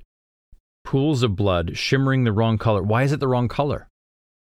Why is the Spren expression the wrong color? Probably because she's seen a lot of distorted Spren in the city and is trying to use that as a way maybe to scare these people. So you think that the wrong color is conscious I think so, yeah. by Shallan? Mhm. It's designed. Yeah, I think so. It's an illusion that's It's- designed. It's, okay. designed to make everyone freaked out. Okay, got it. Um, Shallan Nenenev let her image distort, features sliding off her face, dripping down like paint running down a wall. Isn't that awesome? Like her So great. illusions are dripping Yeah. off like paint. Oh my god, so scary, dude. It's so scary. Yeah. Ordinary Nenenev screamed and fled back into the building. I- it's a perfect reaction. Yeah. She sc- one of the guards loosed his arrow, and the bolt took Shallan right in the head. Bother. This bother for me always brings me to Winnie the Pooh, and it's wonderful. Oh. I love this. Yeah. Oh bother! It's just it, I love. It. I don't know if Sanderson did it because he's a Winnie Yo, the Pooh fan, but This man, this guard rolled a nat 20, got her right in the head. right in the bean. I know. Yeah. And it, you know what's crazy is that it's stuck in there while Yeah. everyone else is interacting Yeah, for the rest all of like this. blah blah. Yeah. yeah, she's just like, yeah. If she wasn't a radiant, she'd have been insta dead. If that would have hit oh, Red, Oh, yeah. Ishnah, or Vathah, they'd have been dead. Dead. Yeah. Yeah. 100%. Her vision went dark for a moment, and she had a flash of panic, remembering her stabbing in the palace. But why should she care if actual painspren joined the illusory ones around her? She righted herself and looked back toward the soldiers, her face melting, the crossbow bolt sticking from her temple. The guards ran. Vathah, she says, plash open Shagate. Her mouth didn't work right now. How odd. Vathah didn't move, so she glared at him. Gah! He shouted, scrambling back and stumbling across one of the rugs in the back of the wagon. He fell down beside uh, beside Red, who was surrounded by fear fierspren like globs of, of goo. Even Ishnah looked as if she'd seen a Voidbringer. Hmm. Yep. Interesting. She she did what she was supposed to do. She terrified everyone. Made Yeah, the guards I'm run just- away, made none of them run away. But now her friends are also looking at her like, what the fuck? Shallan let the illusions go, all of them, right down to Veil. Just normal, everyday Veil. It's all right, Veil says. Isn't that funny? Josh, Isn't that so Yeah. fucking funny, dude? it's Shallan let the illusions go. All of them. All of right them, yeah. down to Veil. Right. Like everything else she was doing was an illusion, Right. but Veil wasn't. but Veil wasn't. Yeah. Yeah. Isn't that crazy? It is crazy. Just illusions. Go open the gates. so what's also funny about this is that she's shot in the head. This Yeah. is a mortal wound. Yeah. And she's like saying this like I don't know. It's comical and horrifying all at the same time. Yeah. Which I which I kind of feel is really fun. It is really in- in funny this because whole- she, uh, in a second, uh, uh, Shallan refers to the crossbolt as just being annoying. Uh, she's got that annoying Right. crossbow bolt in her head. Um, Veil, Red says that crossbow bolt, the blood is staining your outfit. I was going to throw it away regardless, she says, settling back down, growing more comfortable. I've got a new outfit almost ready. At this rate, she'd have to buy them in bulk. They maneuvered the wagon out the gates and picked up Vathah. The guards gave pursuit, and Veil's mind drifted no as they guards pulled gave away. pursuit. Oh, no guards gave Yeah, pursuit, because right. she scared everybody away. because she scared everybody away. yeah, That crossbow bolt was getting annoying. she couldn't feel her safe hand. Bother. She poked at the bolt, and it seemed that her stormlight had healed her head around the wound. isn't that crazy? Yeah, she gritted her teeth and tried to pull it out, but the thing was jammed in there. her vision blurred again. I'm going to need some help, uh, boys, she said, pointing at it and drawing in more stormlight. She blacked out entirely when Vathah pulled it free. She came to a short time later, slumped in the front seat of the wagon. You worry me sometimes, Vathah says. I do what needs to be done, Veil says, setting up her, setting her feet up on the wagon. This is funny. Was it only her imagination, or did the people lining the streets today look hungrier? Hunger spren buzzed about the heads of the people, like brown specks or little flies. Children cried in the laps of exhausted mothers. Veil turned away ashamed, thinking of the food she had hidden in the wagon. How much good could she do with all of that? How many tears could she dry? How many of the hungry cries of children could she silence? Hmm. well, this is when she starts realizing maybe there's something else this, I can though. do. Infiltrating the cult of moments was a greater good than feeding a few mouths now, Mhm. but she needed the food to buy her way in, to investigate. The heart of the revel, as Wit had called it. Veil didn't know much about the unmade.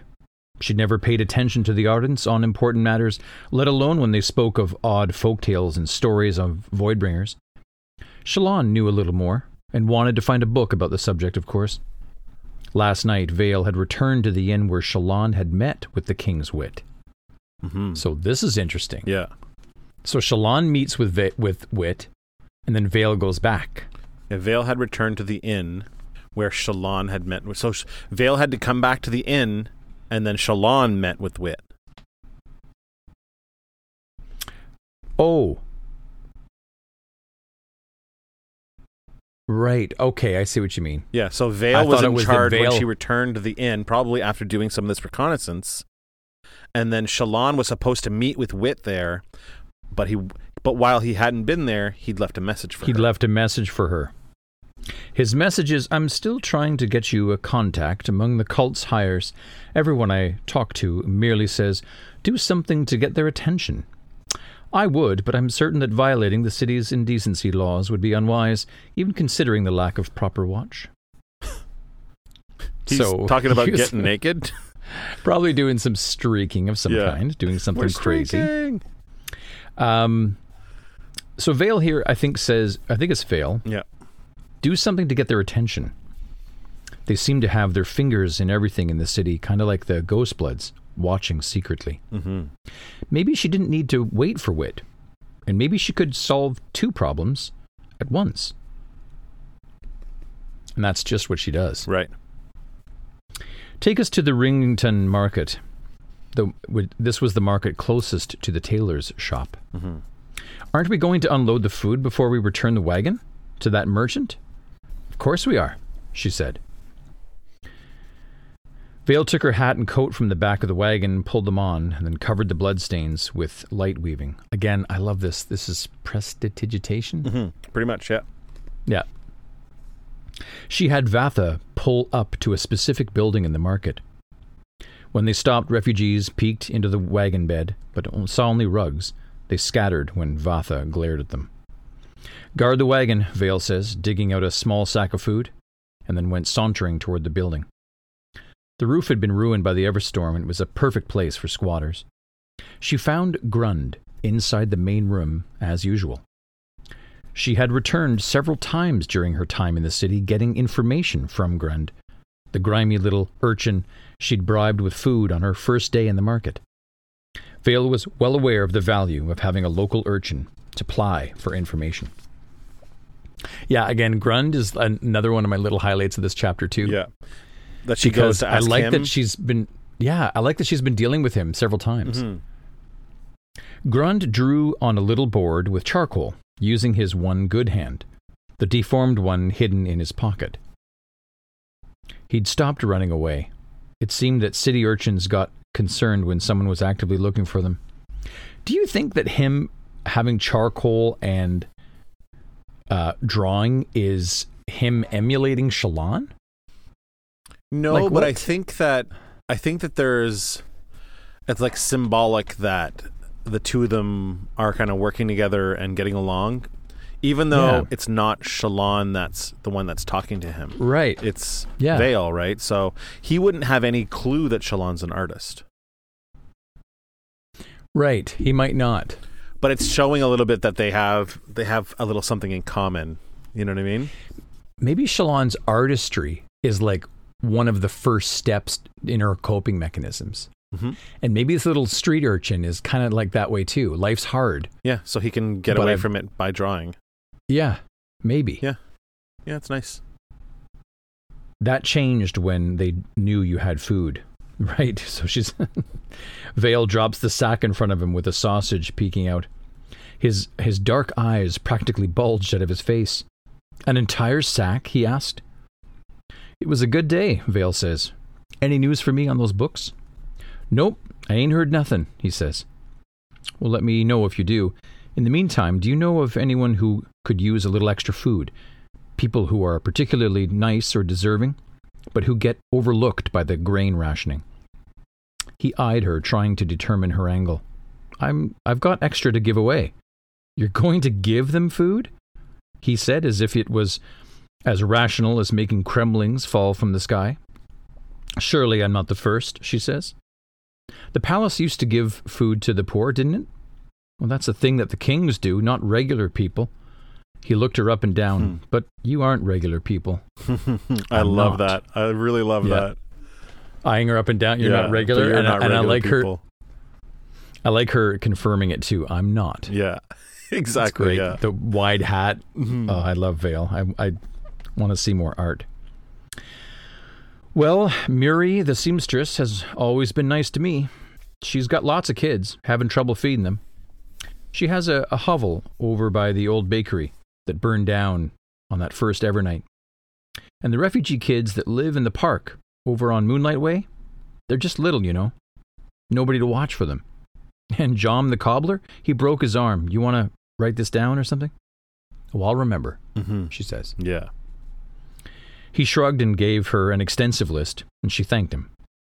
Ishnah had visited some booksellers on Shallan's orders and had one mentioned a title called Mythica, a newer volume that spoke of the unmade. Mm-hmm. The bookseller had owned a copy, but his shop had been robbed during the riots. Hopefully, someone in the underground knew where his goods had gone. This is an interesting little development. Yeah. It's, it kind of reminds me a little bit of how Shallan was looking for a copy of the words Words of Radiance in the, second book, because she Right. knows that there might not be a lot on these unmade, but if there's even a little bit, then Right. that could be the thing that helps us. Right. Uh, Forever the scholar, Veil- right? Forever the scholar. Um, Veil had a spring in her step as she walked back to the wagon. I like this too from Veil. Mhm. Spring in her step because she's going to do some good here. Yeah, exactly. Yeah. So she's happy about this. The cult wanted her to get their attention. Well, she would get their attention. Murray the seamstress proved to indeed be a woman with many children and little means of feeding them. The children in the park were right where Grund had indicated. Veil left a heap of food for them and then walked away as they scrambled up to it in amazement. By the fourth stop, Vathah had figured it out. You're going to give it all away, aren't you? Well, not all, she said, lounging in her seat as they rolled towards the next destination. Yeah, but what about paying the cult of moments? he asks. We can always steal more. First, my contact says we have to get their attention. I figure a crazy woman in white riding through the market throwing out sacks of food is bound to do that. You've got the crazy part right, at least. Veil slipped her hand back into a rolled up carpet and pulled out a sausage. Here, eat something. It'll make you feel better. He grumbled, but took it and took it and bit a, a portion of it off the end. By the evening, the cart was empty. Veil wasn't certain if she could get the cult's attention this way, but Storms did it feel good to be doing something. Shallan could go off and study books, talk plots, and scheme. Veil would worry about the people who were actually starving. Mhm. She didn't give it all away, though. She did let Vathah keep his sausage. Right. Great. it's great. Great chapter. And my highlight, yeah, I think you're right. It's got to be just the level with which she becomes the characters, particularly Nananav. Mhm. Um, but even just the uneasiness with which this can, you know, be a problem Yeah. for Adolin, Yeah. for, Anyone dealing with her. Yeah. yeah, that will it jeopardize missions will like you know can she can she get things done you know like even veil said shallan would have loved to have lingered to see this marble uh, um Yes. but she gets Waterfall. too easily distracted yeah, it's part of what's great about her. But she would have had she would have wanted to take a minute to draw it. You know what i mean? She would have stopped and wanted to draw it.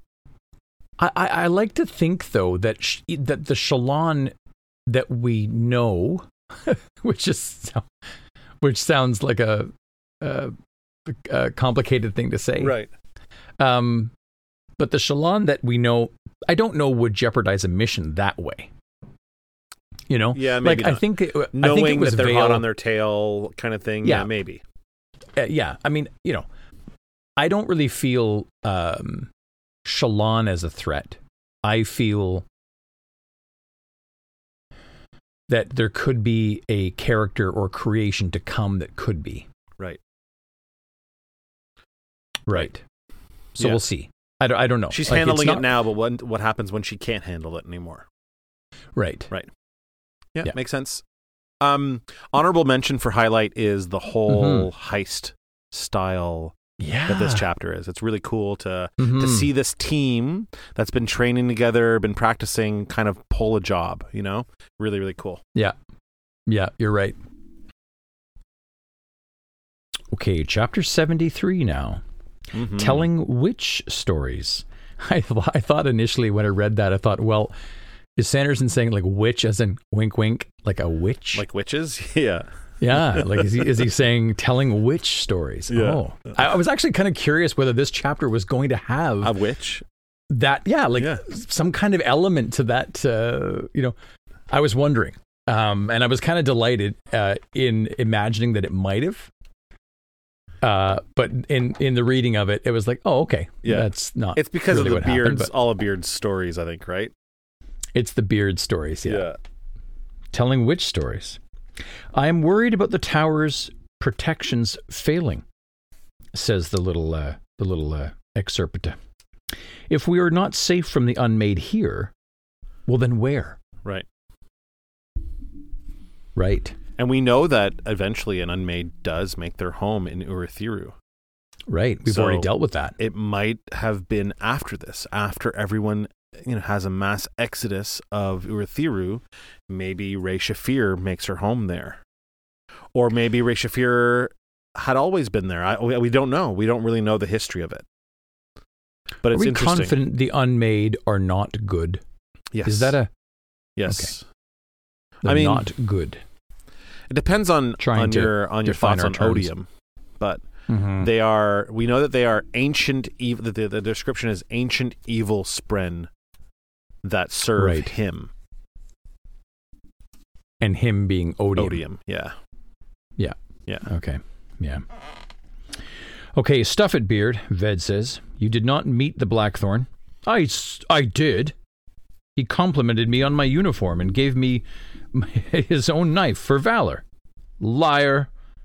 Be careful, Beard says. Kal might stab you. Kal might stab you if you keep inter- interrupting a good story. Me, Kaladin says. Don't bring me into this, Beard. Look at him, Beard says. He's got hungry eyes. Ved, he wants to hear the end of the story. Kaladin smiled with the others. He had joined the wall guard officially upon Elhokar's orders, and promptly had been added to Lieutenant Noril's squad. But it felt kind of cheap to be part of the group so quickly, especially after the effort that it had taken to forge Bridge 4. Right. Feels Yeah. like he's cheating a little bit. Yeah, it's just kind of you know, it's it's all kind of but it I think it's indicative of what the high marshal has going on here. Right. you know like you it seems to be a unit that is put together from such different different peoples let's say and uh and it just seems to gel quicker Yeah. And they're you're right like it's They you know they've bonded quickly because it's like imminent doom. right Right. yeah Kaladin liked these men even he he enjoyed their banter uh, Azure wanted them to stay in groups. Along with Beard, Ved, and Noril, the squad included a heavy-set man named Al- Alaward and a friendly man named. Okay, now I can't. I don't know how to say this one. Vaskalov. Va Vashel. Is it Vaka Va- Vashevslov? Vac. Vashlov and a finally Vashlov? and a friendly man named Vac. we could say Vac or hmm. Vashlov. Vashlov. Okay, uh, a Vashlov and Alethi man. Sorry, but with obvious Thaylen heritage. The two kept trying to get Kaladin to play cards with them. It was an uncomfortable reminder of Sah and the Parshman. Uncomfortable reminder. Mm-hmm. I love that that's pegging at, It's still on at his mind. Kaladin's mind. Yeah. yeah. Well, you won't believe what happened next, Beard continued. The Blackthorn told me. Oh, Stormont, you're not listening, are you? Nope, Ved says. Too busy looking at that. He nodded back at something they'd passed. Beard snickered. Ha! Will you look at that roosting chicken? Who does he think he is? He's impressing. That's so funny. Storming waste of skin, Ved agreed. Kal grinned and glanced over his shoulder, looking for whoever they were speaking about. Must be someone silly to provoke such a strong. Oh, it was Adolin. Isn't that so funny? it's perfect. yeah. It's perfect. I love it. It was Adolin. The prince lounged on the corner wearing a false face and a yellow suit after a new fashionable style. He was guarded by Drehu, who stood several inches taller. Somewhere, Beard says, a kingdom is without its banners because that fellow bought them all up and made coats out of them. Where do you think where do you think up all these things? Vashlav asked. I mean storms. Did they just say, you know what I need for the apocalypse? You know what would be really handy? A new coat with extra sequins. they so they're making total fun of him. Is, They so are. They so are. and It's awesome. They passed Adolin, who nodded toward Kaladin. If it had been a shake of the head, it would have been the sign to extricate himself and return to the tailor's shop. Right. So they also Again. have their own little symbols here, right? Love this. Yeah. Yeah. This is my favorite. It's it's one of my highlights. Um, Alaward, sorry, hang on, Taylor Shop. Beard continued to snicker. When in the service of the merchant lords of Steen, I once had to swim across an entire vat of dye in order to save the prince's daughter. And when I was done, I was still wasn't as colorful as this preening cremling. Alaward grunted, storming highborns, using useless for anything but giving a, uh, giving bad orders and eating twice as much as food as an honest man. And he's saying it while he's the he's the big heavy set one. Right. Yeah. But Kaladin said, How can you say that? I mean, he's light eyed like us. He winced. Did that sound fake? It sure is nice, being light eyed, as I, of course, have light eyes. Like you, my eyes are lighter than the dark eyes of dark eyes. what? I just love the way he's That he's thinking. thinking about he's that? like, is this like, yeah? Did did that sound fake? Because this is how this is how it comes across. It is sure nice being light eyes, as I, of course, have light eyes. Like you, eyes are lighter than the dark eyes of dark eyes. Meaning, like, he's clearly not a light eyes. He's faking. No, You he's know what I mean? faking. Yeah. He had to summon Syl several times a day to keep his eye color from changing. Right. Like us, Beard asks Kal, what crevice have you been living in? Are the Middlers actually useful where you come from? Some, Kaladin says. Beard and Ved, well, the whole squad except Noril, were tenors, men of the tenth dawn, lowest ranking of the Light Eyes stratification system. Mm-hmm. Kaladin hadn't ever paid much attention. To him, Light Eyes had always just been Light Eyes. Right. But these men saw the world very differently. Middlers were anyone between Eighth Dawn who weren't quite High Lords. Hmm.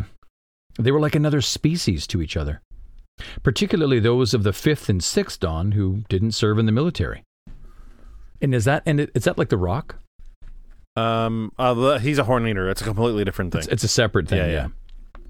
How was it that these men somehow naturally ended up surrounding themselves with others of their own rank? They married tenors, they drank with tenors, and they joked with tenors. They had their own jargon and traditions. There was an entire world presented here that Kaladin had never seen, despite it residing right next door to him. I just, I, this is another highlight for me because I, I, I love. It seems that all of these chap, these recent chapters with Kaladin, is just him learning more and more about perspective Yep. and people, mm-hmm. and either he's learning forgiveness and tolerance and the, how complicated things can be. You know, he's he's not dealing with with with binaries. Mm-hmm. He's It's- being confronted with complexity after complexity. The system, which seems simple at first glance, light eyes and dark eyes, is way more complicated than than just that. All dark eyes see all light eyes as being, well, look, they're privileged, they they're light eyes. right. But there's this whole subsection of the light eyes that see people a couple of levels above them as being snooty and you know Yeah. like and we're we're the down to earth ones. You- Right. You know what I mean? Like we're the Right. we're the chill guys. That's right. It's so funny how how that It's- works. Well, and it's I, I just like all of this. I think it's great for Kaladin. And I had a thought, not quite here. It might be a little later. Um, I, I, I just I had a thought about about Kaladin's role in this whole story. I, I used to I used to think that because of the first book, hmm um, that I needed to see this whole series through Kaladin. Right. And I was thinking that, okay, this is clearly a story that's going to be about Kaladin. hmm Um, part of me now is more um, thinking of of th- the perspective from Kaladin as as being like th- this is the um, this is the perspective of a fighter. Right. Like he's like a fighter class, hmm and we're putting him into this Roshar adventure. And you're going to see uh, the hardships that this fighter class has gone through. Now, you might say he's an Eldritch Knight, actually, hmm something like that, because of the magic that he has access to. If I were making a Kaladin character in D and D, I would make him an Eldritch Knight. An Eldritch Knight, yeah. Yeah. Even though the Eldritch Knight magic in D and D is nowhere near as strong as his surges. right. No, that's true. Um, but yeah, I just, I sort of, uh, I, I this this chapter just sort of uh, came to mind that I should maybe consider viewing this whole series in terms of different classes, like character classes, Mm-hmm. experiencing all of this. None of them are really necessarily the the center of attention. Yeah. It's like you're you're you're shifting between different perspectives. Mm-hmm. Like you've got the you've got the wizard. You've got this or whatever wit is. I don't I don't know. It's you know Yeah, with something else. j- yeah, with something else. Anyways, just a thought. Um, some middlers are useful, Kaladin says. Some of them are good at dueling. Maybe we could go back and recruit that guy. He was wearing a sword. Referring this is referring to Adolin. yeah. The others looked at him like he was mad. Kal, my Kip, Beard says. Kip was a slang word that Kaladin hadn't quite figured it out yet. You're a good fellow. I like you. I like you how you see the best in folks. But you haven't learned to ignore me yet, which most folks decide to do after our first meal together. But you've got to learn to see the world for how it is. You can't go around trusting middlers unless they're good officers like the High Marshal. Men like that back like that one back there, they'll strut about telling you everything you should do, but put them on the wall during an attack, and they'll wet themselves yellower than that suit. And nothing could be further from the truth with Com- Adolin. Completely different. Like this is the th- If this is the point knew. of it, I think, right? You know what I think? Oh man, maybe this is it. You know how Kaladin seems to encounter characters, groups of, you know, a squad of people or what he seems to come across these different squads to teach them a new lesson. Right.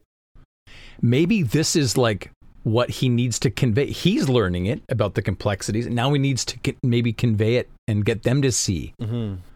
I don't know. He he definitely he definitely has been introduced to many different types of people. Yeah. You know what I mean? Yeah. Yeah, it's interesting. He's Kal's on a on a on a fun journey here. Um, He is. I just love. I I really do love how different their opinion is of this random light eyes, random middler, and how like it, Kal's gonna say it in a second here about Mm. Aladin, Co- uh, Adolin Kholin that he's like the best of them. right. You know what I mean? He might Yeah. be. I think he said something like he might literally be the best swordsman in all of Alethkar. In Right. He has a chance to prove it. Yeah, and like he's he's still the that. reigning he's still the reigning duelist champion, Right. right? So there is no one better at sword fighting one on one than Adolin. Kholin. Alethi, Okay. right? Uh, Ved says they'd have parties. Best thing for them, really. Keeps them out of our business. What a strange mix of emotions, Kaladin's thinking.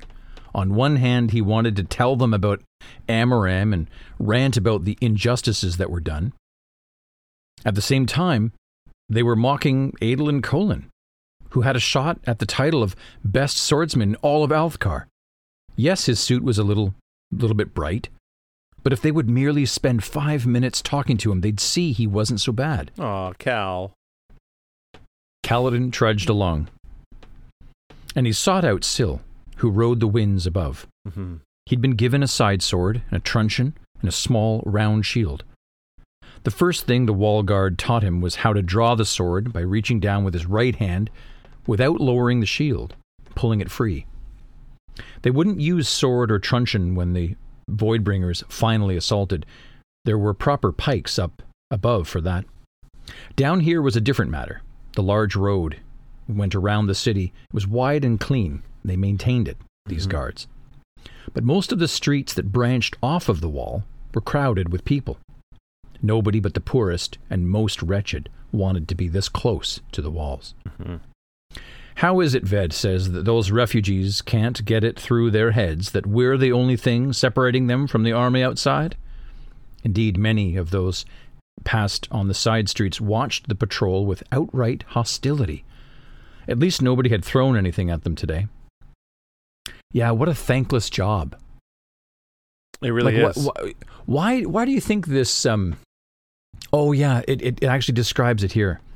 They see that we're fed, Noro replied. Mm-hmm. They smell food from our barracks. We're not thinking with their heads, but with their sorry, they're not thinking with their heads, but with their stomachs. Right. That's right. They're starving. Yeah. Hunger can They're do looking at you things. soldiers. Yeah. Like e- even if the soldiers are there to defend them and protect them, well, protect them from while they're hungry? Yeah. Like th- that's a lot to ask of a of a group of people, isn't it? Yeah. These regular Oh, guys, people in the city. By the way, yeah. we're we're, we're going to protect you uh, as you continue to starve. Right. Yeah. they don't care about an army outdoors. They care about the pain in their stomach. Yeah, this is this is brutal, dude. It's pretty heavy, actually. It's it's great because it gives us a real good look at what's happening in this city. You know? You know, it's it, I, I will I will say this during the six years. I don't know.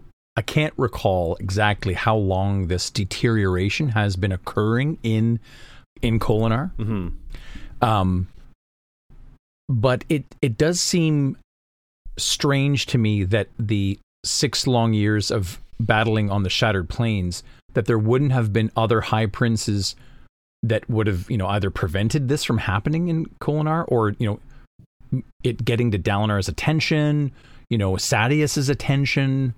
You know what I mean? Like um, it hasn't been happening that long, ah, okay, right?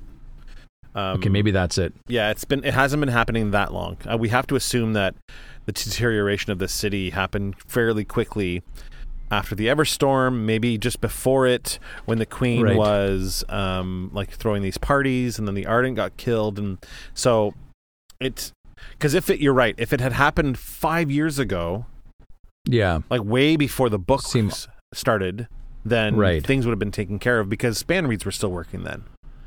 Right. Yeah, information was a big one in this, Mhm. wasn't it? In terms of the uh, ensuring the de- the deterioration. Right. Okay. So thankless job. They see that we're fed. They're not thinking with their heads, but with their stomachs. Half of those belong to the cult anyway. Beard notes. One of these days, I'll have to infiltrate that. Might have to marry their high priestess, but let me tell you, I'm terrible in a harem. Last time, the other men grew jealous of me, taking all the priestess's attention. she laughed so hard at your offering she got distracted, eh? Ved asked. Actually, there's a story about that. Calm it, Beard, the lieutenant says. Let's get ready for the delivery. Get intimidating everybody, truncheons only. The group pulled out their wooden cudgels. It felt wrong to have to defend themselves from their own people. Brought back memories of being in Amaram's army. Everyone had always talked about the glories of the army and the fight on the shattered plains, and yet, once towns got done gawking, they transitioned to hostility with remarkable speed. An army was the sort of thing everyone wanted to have, so long it was as it was off doing important things elsewhere. Mm-hmm. Yeah, It's a nice comment. yeah. Well, it's sad, right? It's um, you know, again, it's um, it's a very complicated thing. I think for all of us to sort of square away the necessity for um, our armies. Mm-hmm. Noro's squad met up with another from their platoon, with two squads on the wall for duty, two squads off, and two down here patrolling. They were around 40 strong. Together, the 12 men formed up to guard a slow, chull pulled wagon. It carried a mound of closed sacks. Refugees crowded around, and Kaladin brandished his, tr- his truncheon. He had to use his shield to shove a man back who got too close. Mm-hmm.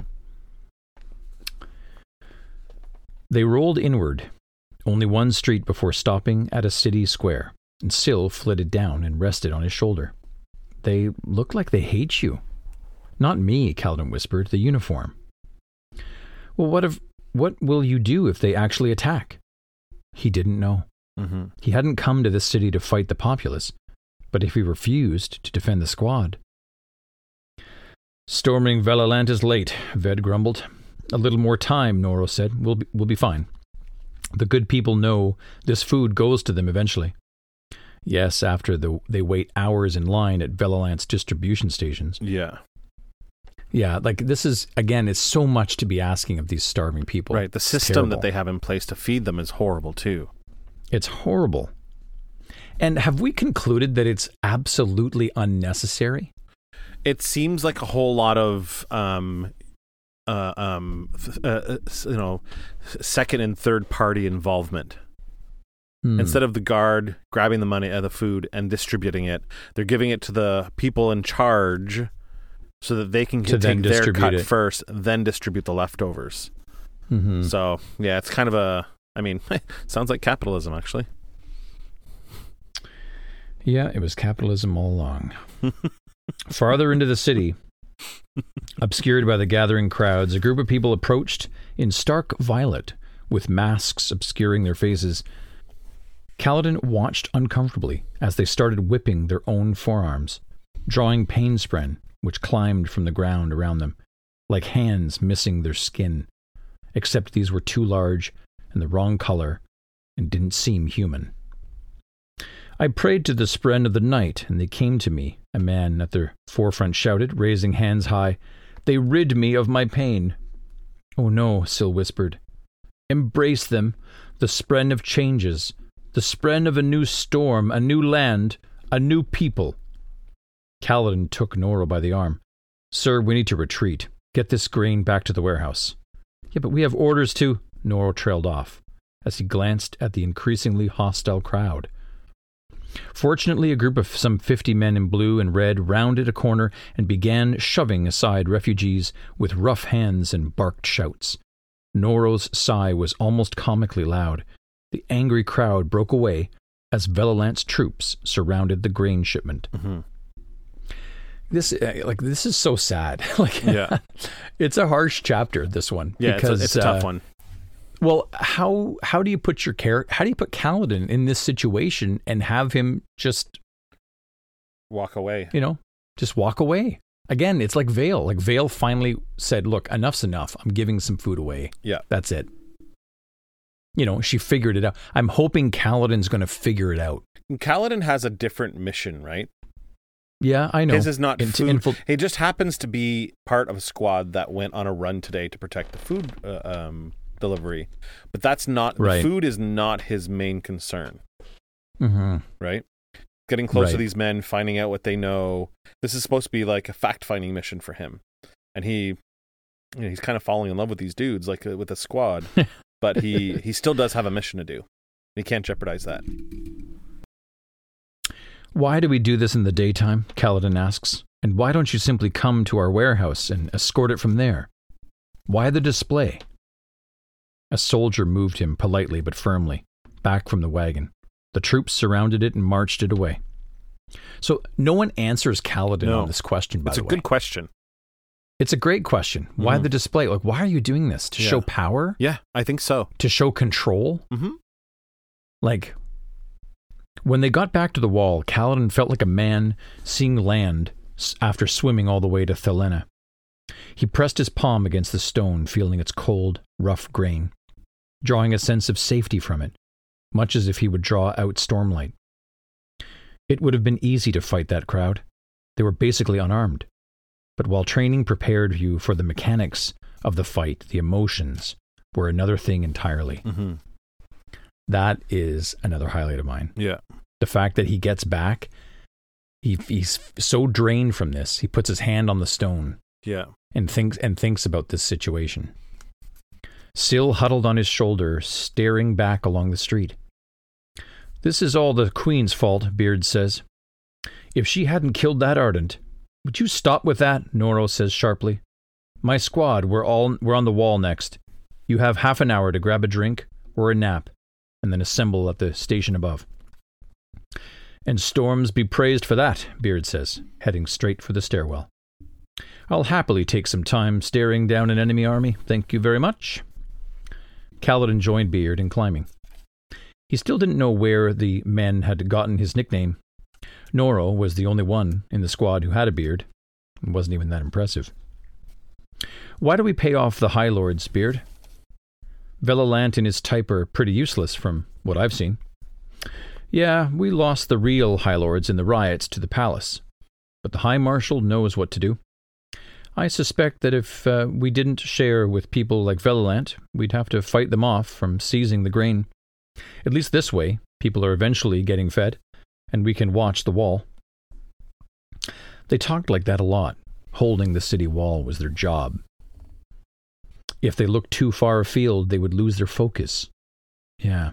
Mhm. The city had to stand. Even if it burned inside, it had to stand.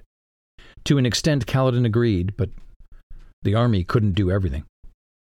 But it still hurt. Yeah. Yeah, what do you make of this? This whole idea of the wall. We have to maintain the wall.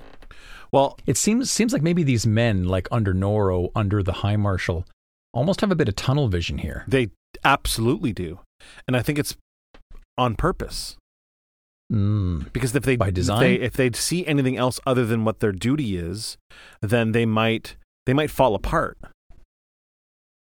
They have to just continue to watch Yeah. the wall, protect Blinders the wall. on. Yeah, they have to. Yeah, well, hopefully Kaladin can blow this whole thing up. Because it's not, well, I think you and I both know it's not right. Mhm. Um, when are you going to tell me how we make all that food? Kaladin whispered. I. Beard looked around the stairwell and he leans in. I don't know, Kal. But first thing that Azure did when he took command had us attack the low monastery by the eastern gates, away from the palace. I know men from other companies who were on that assault.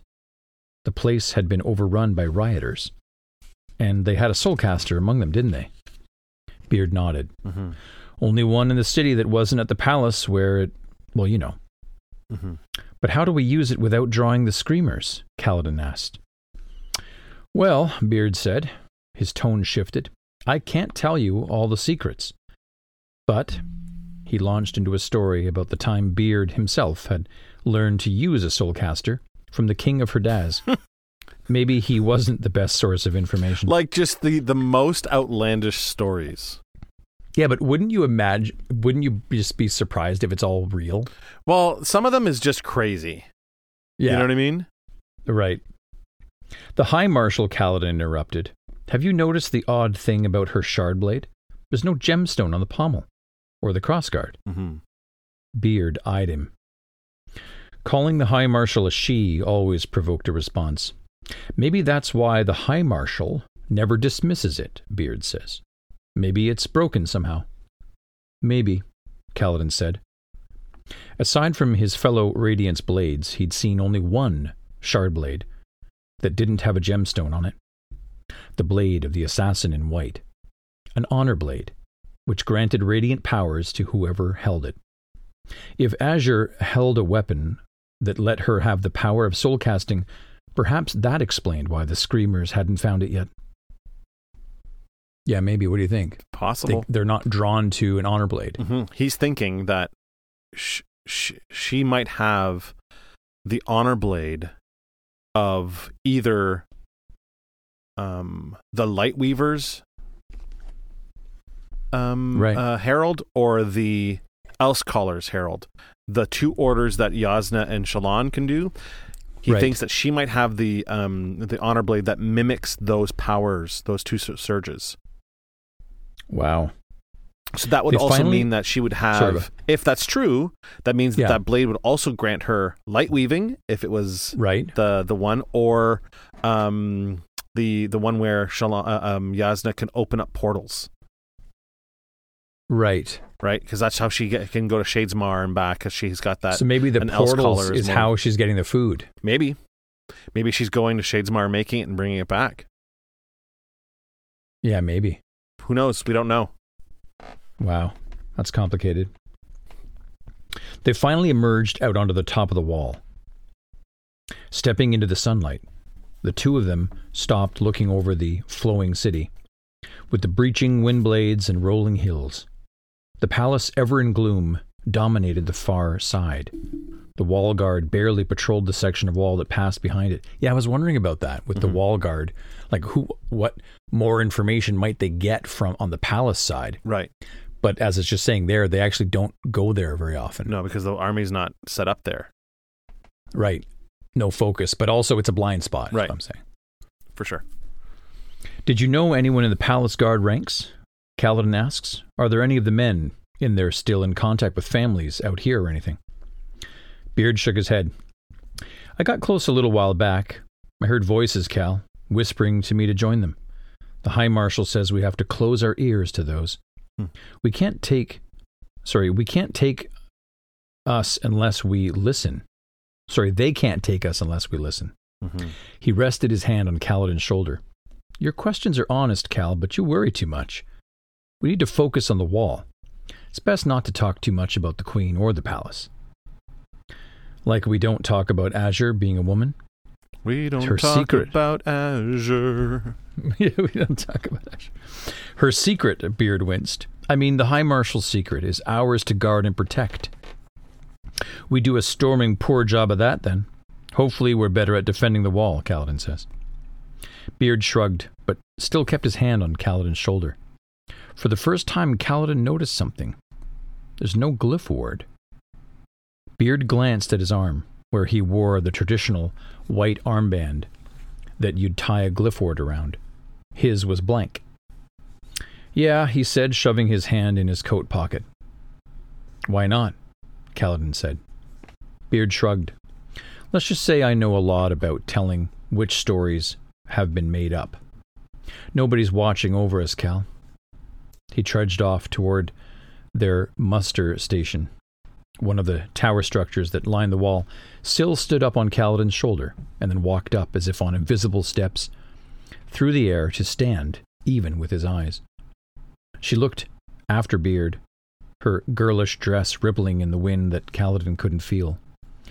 Dalinar thinks God isn't dead, she said, just that the Almighty, Honor, was never actually God. You're part of Honor, doesn't that offend you? Hmm. Uh, Every child eventually realizes that her father isn't actually God. Do you think anybody is watching? Do you really think there isn't anything out there? Strange question to answer to a little bit of a divinity. Yeah, it is a weird question coming from a small part of divinity. Mm-hmm. Kaladin lingered in the doorway to the guard tower. He does so he doesn't answer her, does No. he? Inside the men of the squad of Platoon 7, Squad 2, which didn't have the same ring to it as Bridge 4, laughed and banged about as they gathered equipment. I used to take the terrible things that had happened to me, he said, as proof that there was no God. Then, in some of my darkest moments, I took my life as proof there must be something up there, for only intentional cruelty could offer an explanation. He took a deep breath and then looked toward the clouds. He had been delivered up unto the sky and had found magnificence there. He'd been given the power to protect and to defend. Now, he said, now I don't know.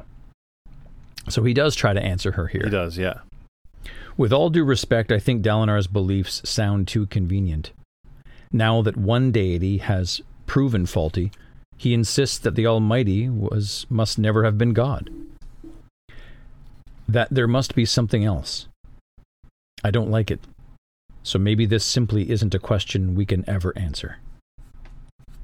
He stepped into the fortification. It had broad doors on either side leading it from the wall, where slits on the outside would uh, provide archer positions. He was sliding his shield onto a rack when the drums sounded, calling the alarm. Syl zipped up behind him like string suddenly pulled taut.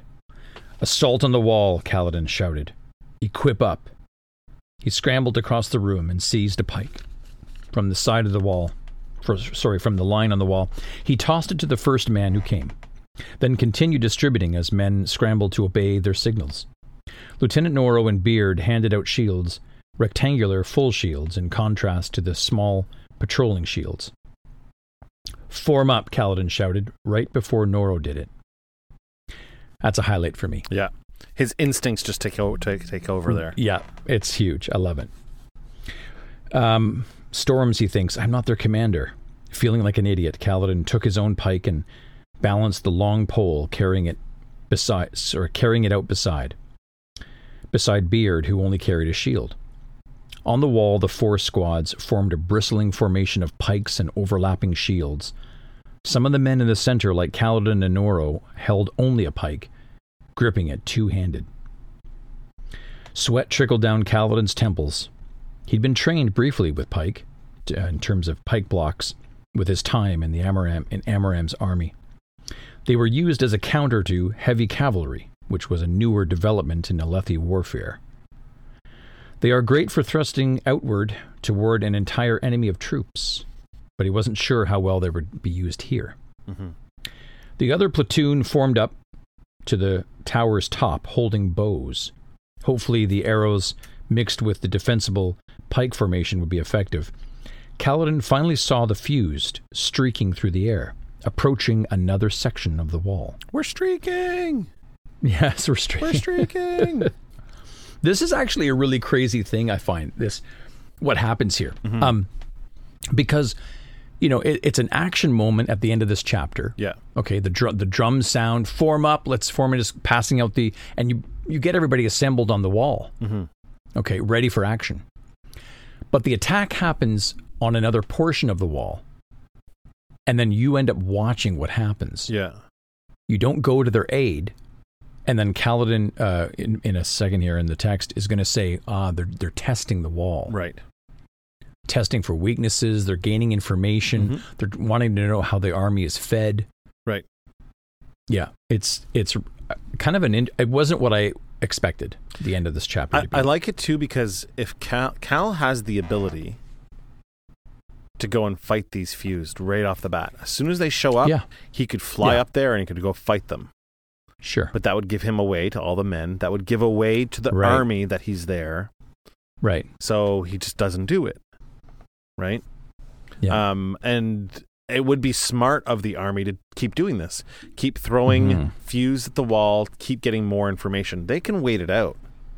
yeah. right? It's the people 100%. inside the the the, uh, the the city that's starving, not the uh, Yeah, not the yeah. army on the outside. That's right. These kinds of sieges can take months. They can just sit here for months and wait them out. Yeah, and wait them out. Yeah. Yeah, this is it's not quite the way I was imagining this to go. Um, men in the platoon waited, nervous, adjusting glyph wards or repositioning shields. The fused clashed distantly with others on the wall guard. Kaladin could barely make out the yells. The drum beats from the drummer's station were a holding were a holding beat, telling everyone to remain in their own section. Mm-hmm. Syl came zipping back. Steady, Kaladin thought, but he cut himself off from saying it, because several of the other men were sort of leaning out as if wanting to break away. He wasn't in command here. Captain Diadaner, Mhm. the platoon leader, hadn't arrived yet, which meant Noro was the ranking officer. And blessedly, Noro spoke up. Now don't you break away, Hid, the lieutenant called. Keep your shields together, men. If we rush off now, will be easy pickings. The men reluctantly pulled back into formation. Even the fused, s- sorry, eventually the fused streaked away. Their strikes never lasted long. They would hit hard, testing reaction time. And then they then they often broke into and searched the towers nearby. They were preparing for a true assault, Kaladin had figured, also trying to find out how the wall guard was feeding itself. Right. The drums signaled for the squads to stand down, and the men of Kaladin's platoon lethargically trudged back to their tower. A sense of frustration accompanied them, pent up aggression, all of that anxiety, the rush of battle, only to stand and sweat while other men died. Yeah, that's that was a brutal paragraph. Yeah. Like I don't know how y I get. I guess that's something you'd have to get used to. I guess in a I war. guess so. Just sitting there watching people you know die. Kaladin helped rack up the weapons and then got himself a bowl of stew and joined Lieutenant Noro. You have my apologies, sir, Kaladin said softly. I'll see it doesn't happen again. Um, it? I preempted you earlier. I gave orders when it was your place. Oh, well, you're quick right off the cuff, Kal. Eager for combat, I'd say. Perhaps, sir. You want to prove yourself to the team? Well, I like a man with, enth- with enthusiasm. Keep your head, and I suspect you'll end up as a squad leader before too long. That's so funny. He said it like a proud parent. Permission, sir, to be excused after duty, or from duty? There might be wounded that need my attention further along the wall. wounded? Kal, I know you said you had some field medicine training, but the Army surgeons will be there already. Right, they'd have actual surgeons. Hmm. Noro claps him on the shoulder. Go in and eat your stew. There will be enough action later. Don't run too fast towards danger, all right? I'll try to remember that, sir. Still, there was something to do. Sorry, still there was nothing to do but walk back into the tower, still alighting on his shoulder, and sit down to eat his stew. Mm-hmm. He's feeling it. He's feeling like he he had to sit back and watch them get uh, get attacked. Couldn't do Right. anything, and then even was like, okay, you know what? Maybe I can go and help them survive this attack. He's like, oh yeah, right. I, uh, there's people already there to do that. Okay, hmm. What am I gonna do? Inaction is not his forte. He takes action. Yeah. Right. So yeah, Yeah, he's completely frustrated. yeah. What's your Which, uh, what's which your I like. what's your highlight? Well, um, I don't. So, I guess my highlight would be um, that it, appears that Kaladin is uh, uneasy about this. I'm, I'm hoping that this this chapter is he's witnessing so many things that he hopefully in the future will no longer tolerate. Mm-hmm. Right, Mm-hmm. like him having to get used to the fact the way that they're feeding the people. Like I, I just don't see these characters like I mean, I mean look at Veil. It took her, you know, her mission, Shallan's mission to get started on her mission to realize, you know what? No, I'm gonna I'm gonna kill two birds with one Right. stone here. I'm gonna do the Now, thing I'm whether supposed to do and do the thing I want to do. Right. So whether Kaladin can pull that off remains to be seen. I don't Mhm. know, but I sort of like that it's a bug. Um, I really like the way that he's connecting with the men. Mm-hmm. Um, so that's another highlight for me. And um, hmm, yeah, I don't know. It'll be really What interesting to see what happens if Kaladin is at the part of the wall that gets attacked by these test runs. Yeah, That'll be really interesting to see if if that kind of thing happens, where it's not the full battle, but if his part of the wall had gotten attacked just now, what how would he have reacted? Would he have just fought with that pike, or would he have would he have exploded out his Kaladin yeah, Stormblast? Yeah. What if he, uh, at, at the very least, like you know, summon Syl, a much Right. better weapon? Like I don't know. It's re- it's gonna be really interesting if that happens. But yeah, Um, it is. my uh my highlight is really simple. It's Adolin. He's not even really in this Oh. chapter, but like Yeah, right. you know, I just Yeah. it's so fun. The That- yellow, that's- the yellow canary. yeah, that's such a fun part of the the, the chapter. it really is. And uh, Kal Yeah. saying like these guys don't even know him. If they spent five minutes with him, they would see he's legit Mhm. like the best fighter probably in all of Alethkar.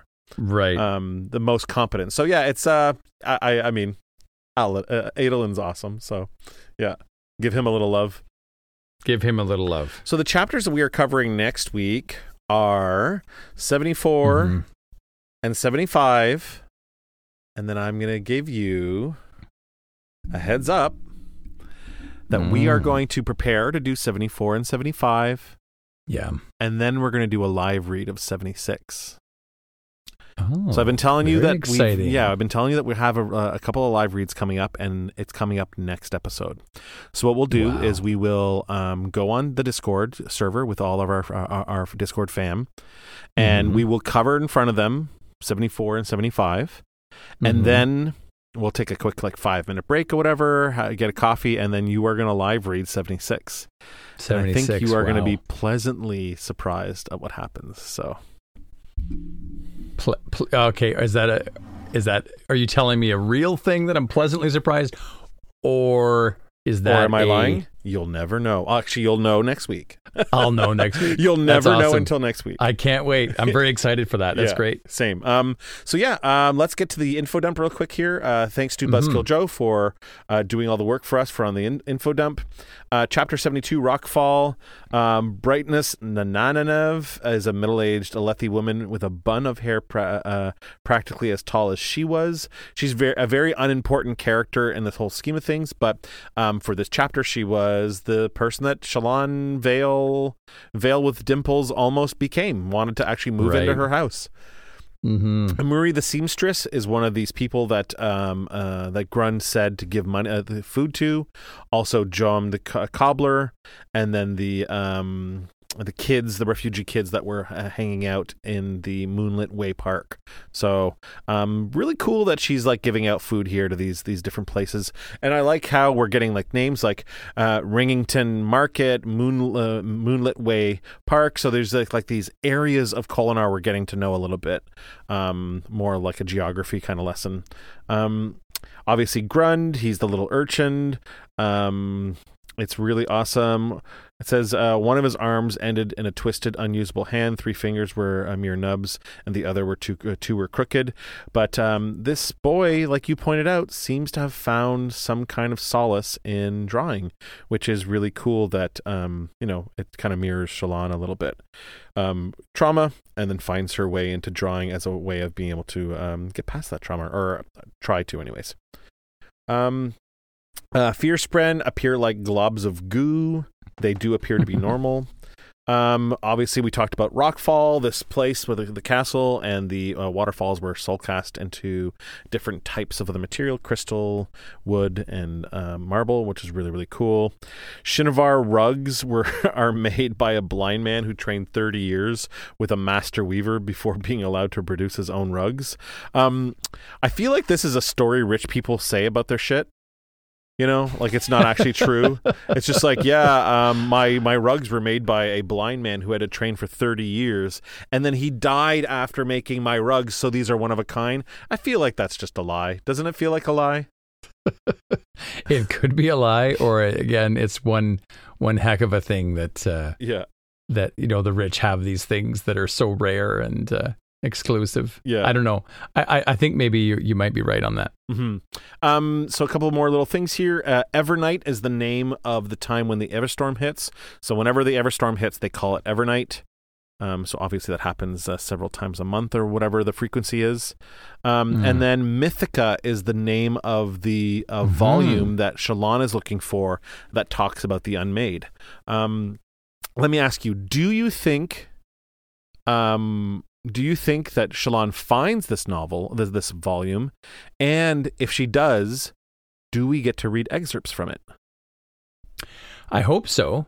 I hope that Mythica is a little drop. Is it the first time we're hearing about that This is the first, yeah. This is the first. Uh, well, well, I think we Yeah. heard about it maybe last one of the other chapters. Or Shallan was saying that she's looking for a tome about the uh, unmade, but this is the first time I think we get the name Mythica. the title. Yeah, Yeah. Yeah. So yeah, I am I, I like the name a lot. I think it's great. Um and yeah, I would be I would be it, it would be great to have Mythica as a part of the furthering of the story. I think that it would be Yeah. quite shocking if Sanderson did not let us read excerpts. He's been doing it this From whole time in Mythica. this series. Right, right. Way of Kings, Words of Radiance. So it Mhm. would be very shocking if there wasn't a book within a book that we got to read. Which I mean, it's it's one of the best parts of the the series Yeah. is reading a book within a book. So yeah, let's hope that we get it. Um, so then, uh, chapter seventy three, telling which stories. Um, there's a squad of seven, which is a Kaladin, Beard, Ved, Alaward, uh, Veskalov, and um, Noro, uh, which is like this group uh, here. Other platoon member names that come up are Hid and um, Captain Ded- Dedanor, which is really cool. It's nice to hear all these names. Um, it kind of feels like Kal's starting over. He just gets to be a regular soldier again for a little bit. Mhm. It's like his Yeah. story has come full circle, but not necessarily in the same place that the circle, the last circle started. So it's really neat. Aladdin's Adolin's new suit is a yellow suit. It's in the new fashionable style, style, and it has Yeah. many sequins, which is amazing. I love that it's very sequined. It's so funny. Um, then there was a, a, a group of the Cult of Moments that were there. They were wearing stark violet clothing with masks obscuring their faces. They were dressed like Fearspren. Um, and then Azure's Blade. Um, he says here that um, aside from his uh, fellow Radiants' blades, he'd seen one shard blade that he didn't have a gemstone in it, the blade of the assassin in white, which was the honor blade. And then he makes a, a quick comment here that Kaladin has not seen Szeth since their last fight and has no clue about this new blade that Szeth has. So, um, when talking about having never seen a blade, like only having seen one blade like this one without a gemstone, he Right. is saying the truth because he hasn't actually seen Szeth's new blade yet. So that's just something to, Right. to keep in mind.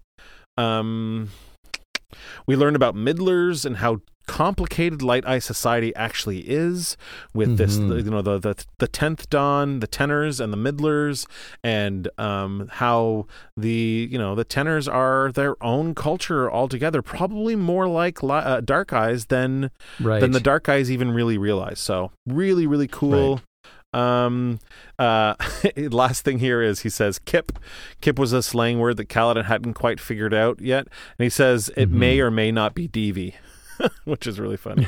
Which is another slang term. So yeah Right. thanks a lot buzzkill joe for all the hard work you do for the uh, uh, uh, info dump. We really really appreciate it. Um yeah so Mhm. everyone that's the episode. Um if you want to be part of the patreon team and get to do to sit in on some of these live reads especially the one we're doing next week um you can go to patreon.com slash heroes of and sign up for the discord. Um there's a bunch of different tiers there. If you uh, sign up for the second tier uh, craftmaster mike will send you a nice little swag bag in the mail, and you'll get uh, you know a, a beer cozy and a um, a uh, coaster and a dice bag with all our logos on it and stuff. So that's really cool. Um, if you want to reach out to us, you can do so at heroesofhacathra at gmail.com. You can hit us up on Twitter at Heroes of One. You can reach out on the uh, on Instagram at the Storm Pod, and you can always uh, find our subreddit, the Storm Pod, and the Facebook page, the Storm Pod. Um, yeah, so that's it. That's the the show, everyone. Uh, Jack, are you excited for the next week? Library, I baby. couldn't be more excited. Let's I'm very curious. Yeah. Pleasantly surprised are the words that you used. hmm Yeah, I might be Regarding this live read, off the, so hopefully-. So let's. Yeah, hopefully, hopefully it actually is going to be pleasantly surprising. So we'll see. yeah. I'm I'm, excited. um, I'm I'm excited and worried. So, um, yeah. So let's end the show there. Thank you very much, everyone, for listening. We love you very much. Until next time. Take care, everybody. The Storm Pod is brought to you by Heroes of. Music and theme song by Jack Forrest Productions. Additional music by Jason Morin. Produced by our wonderful Patreon team and the Heroes of Hacathra.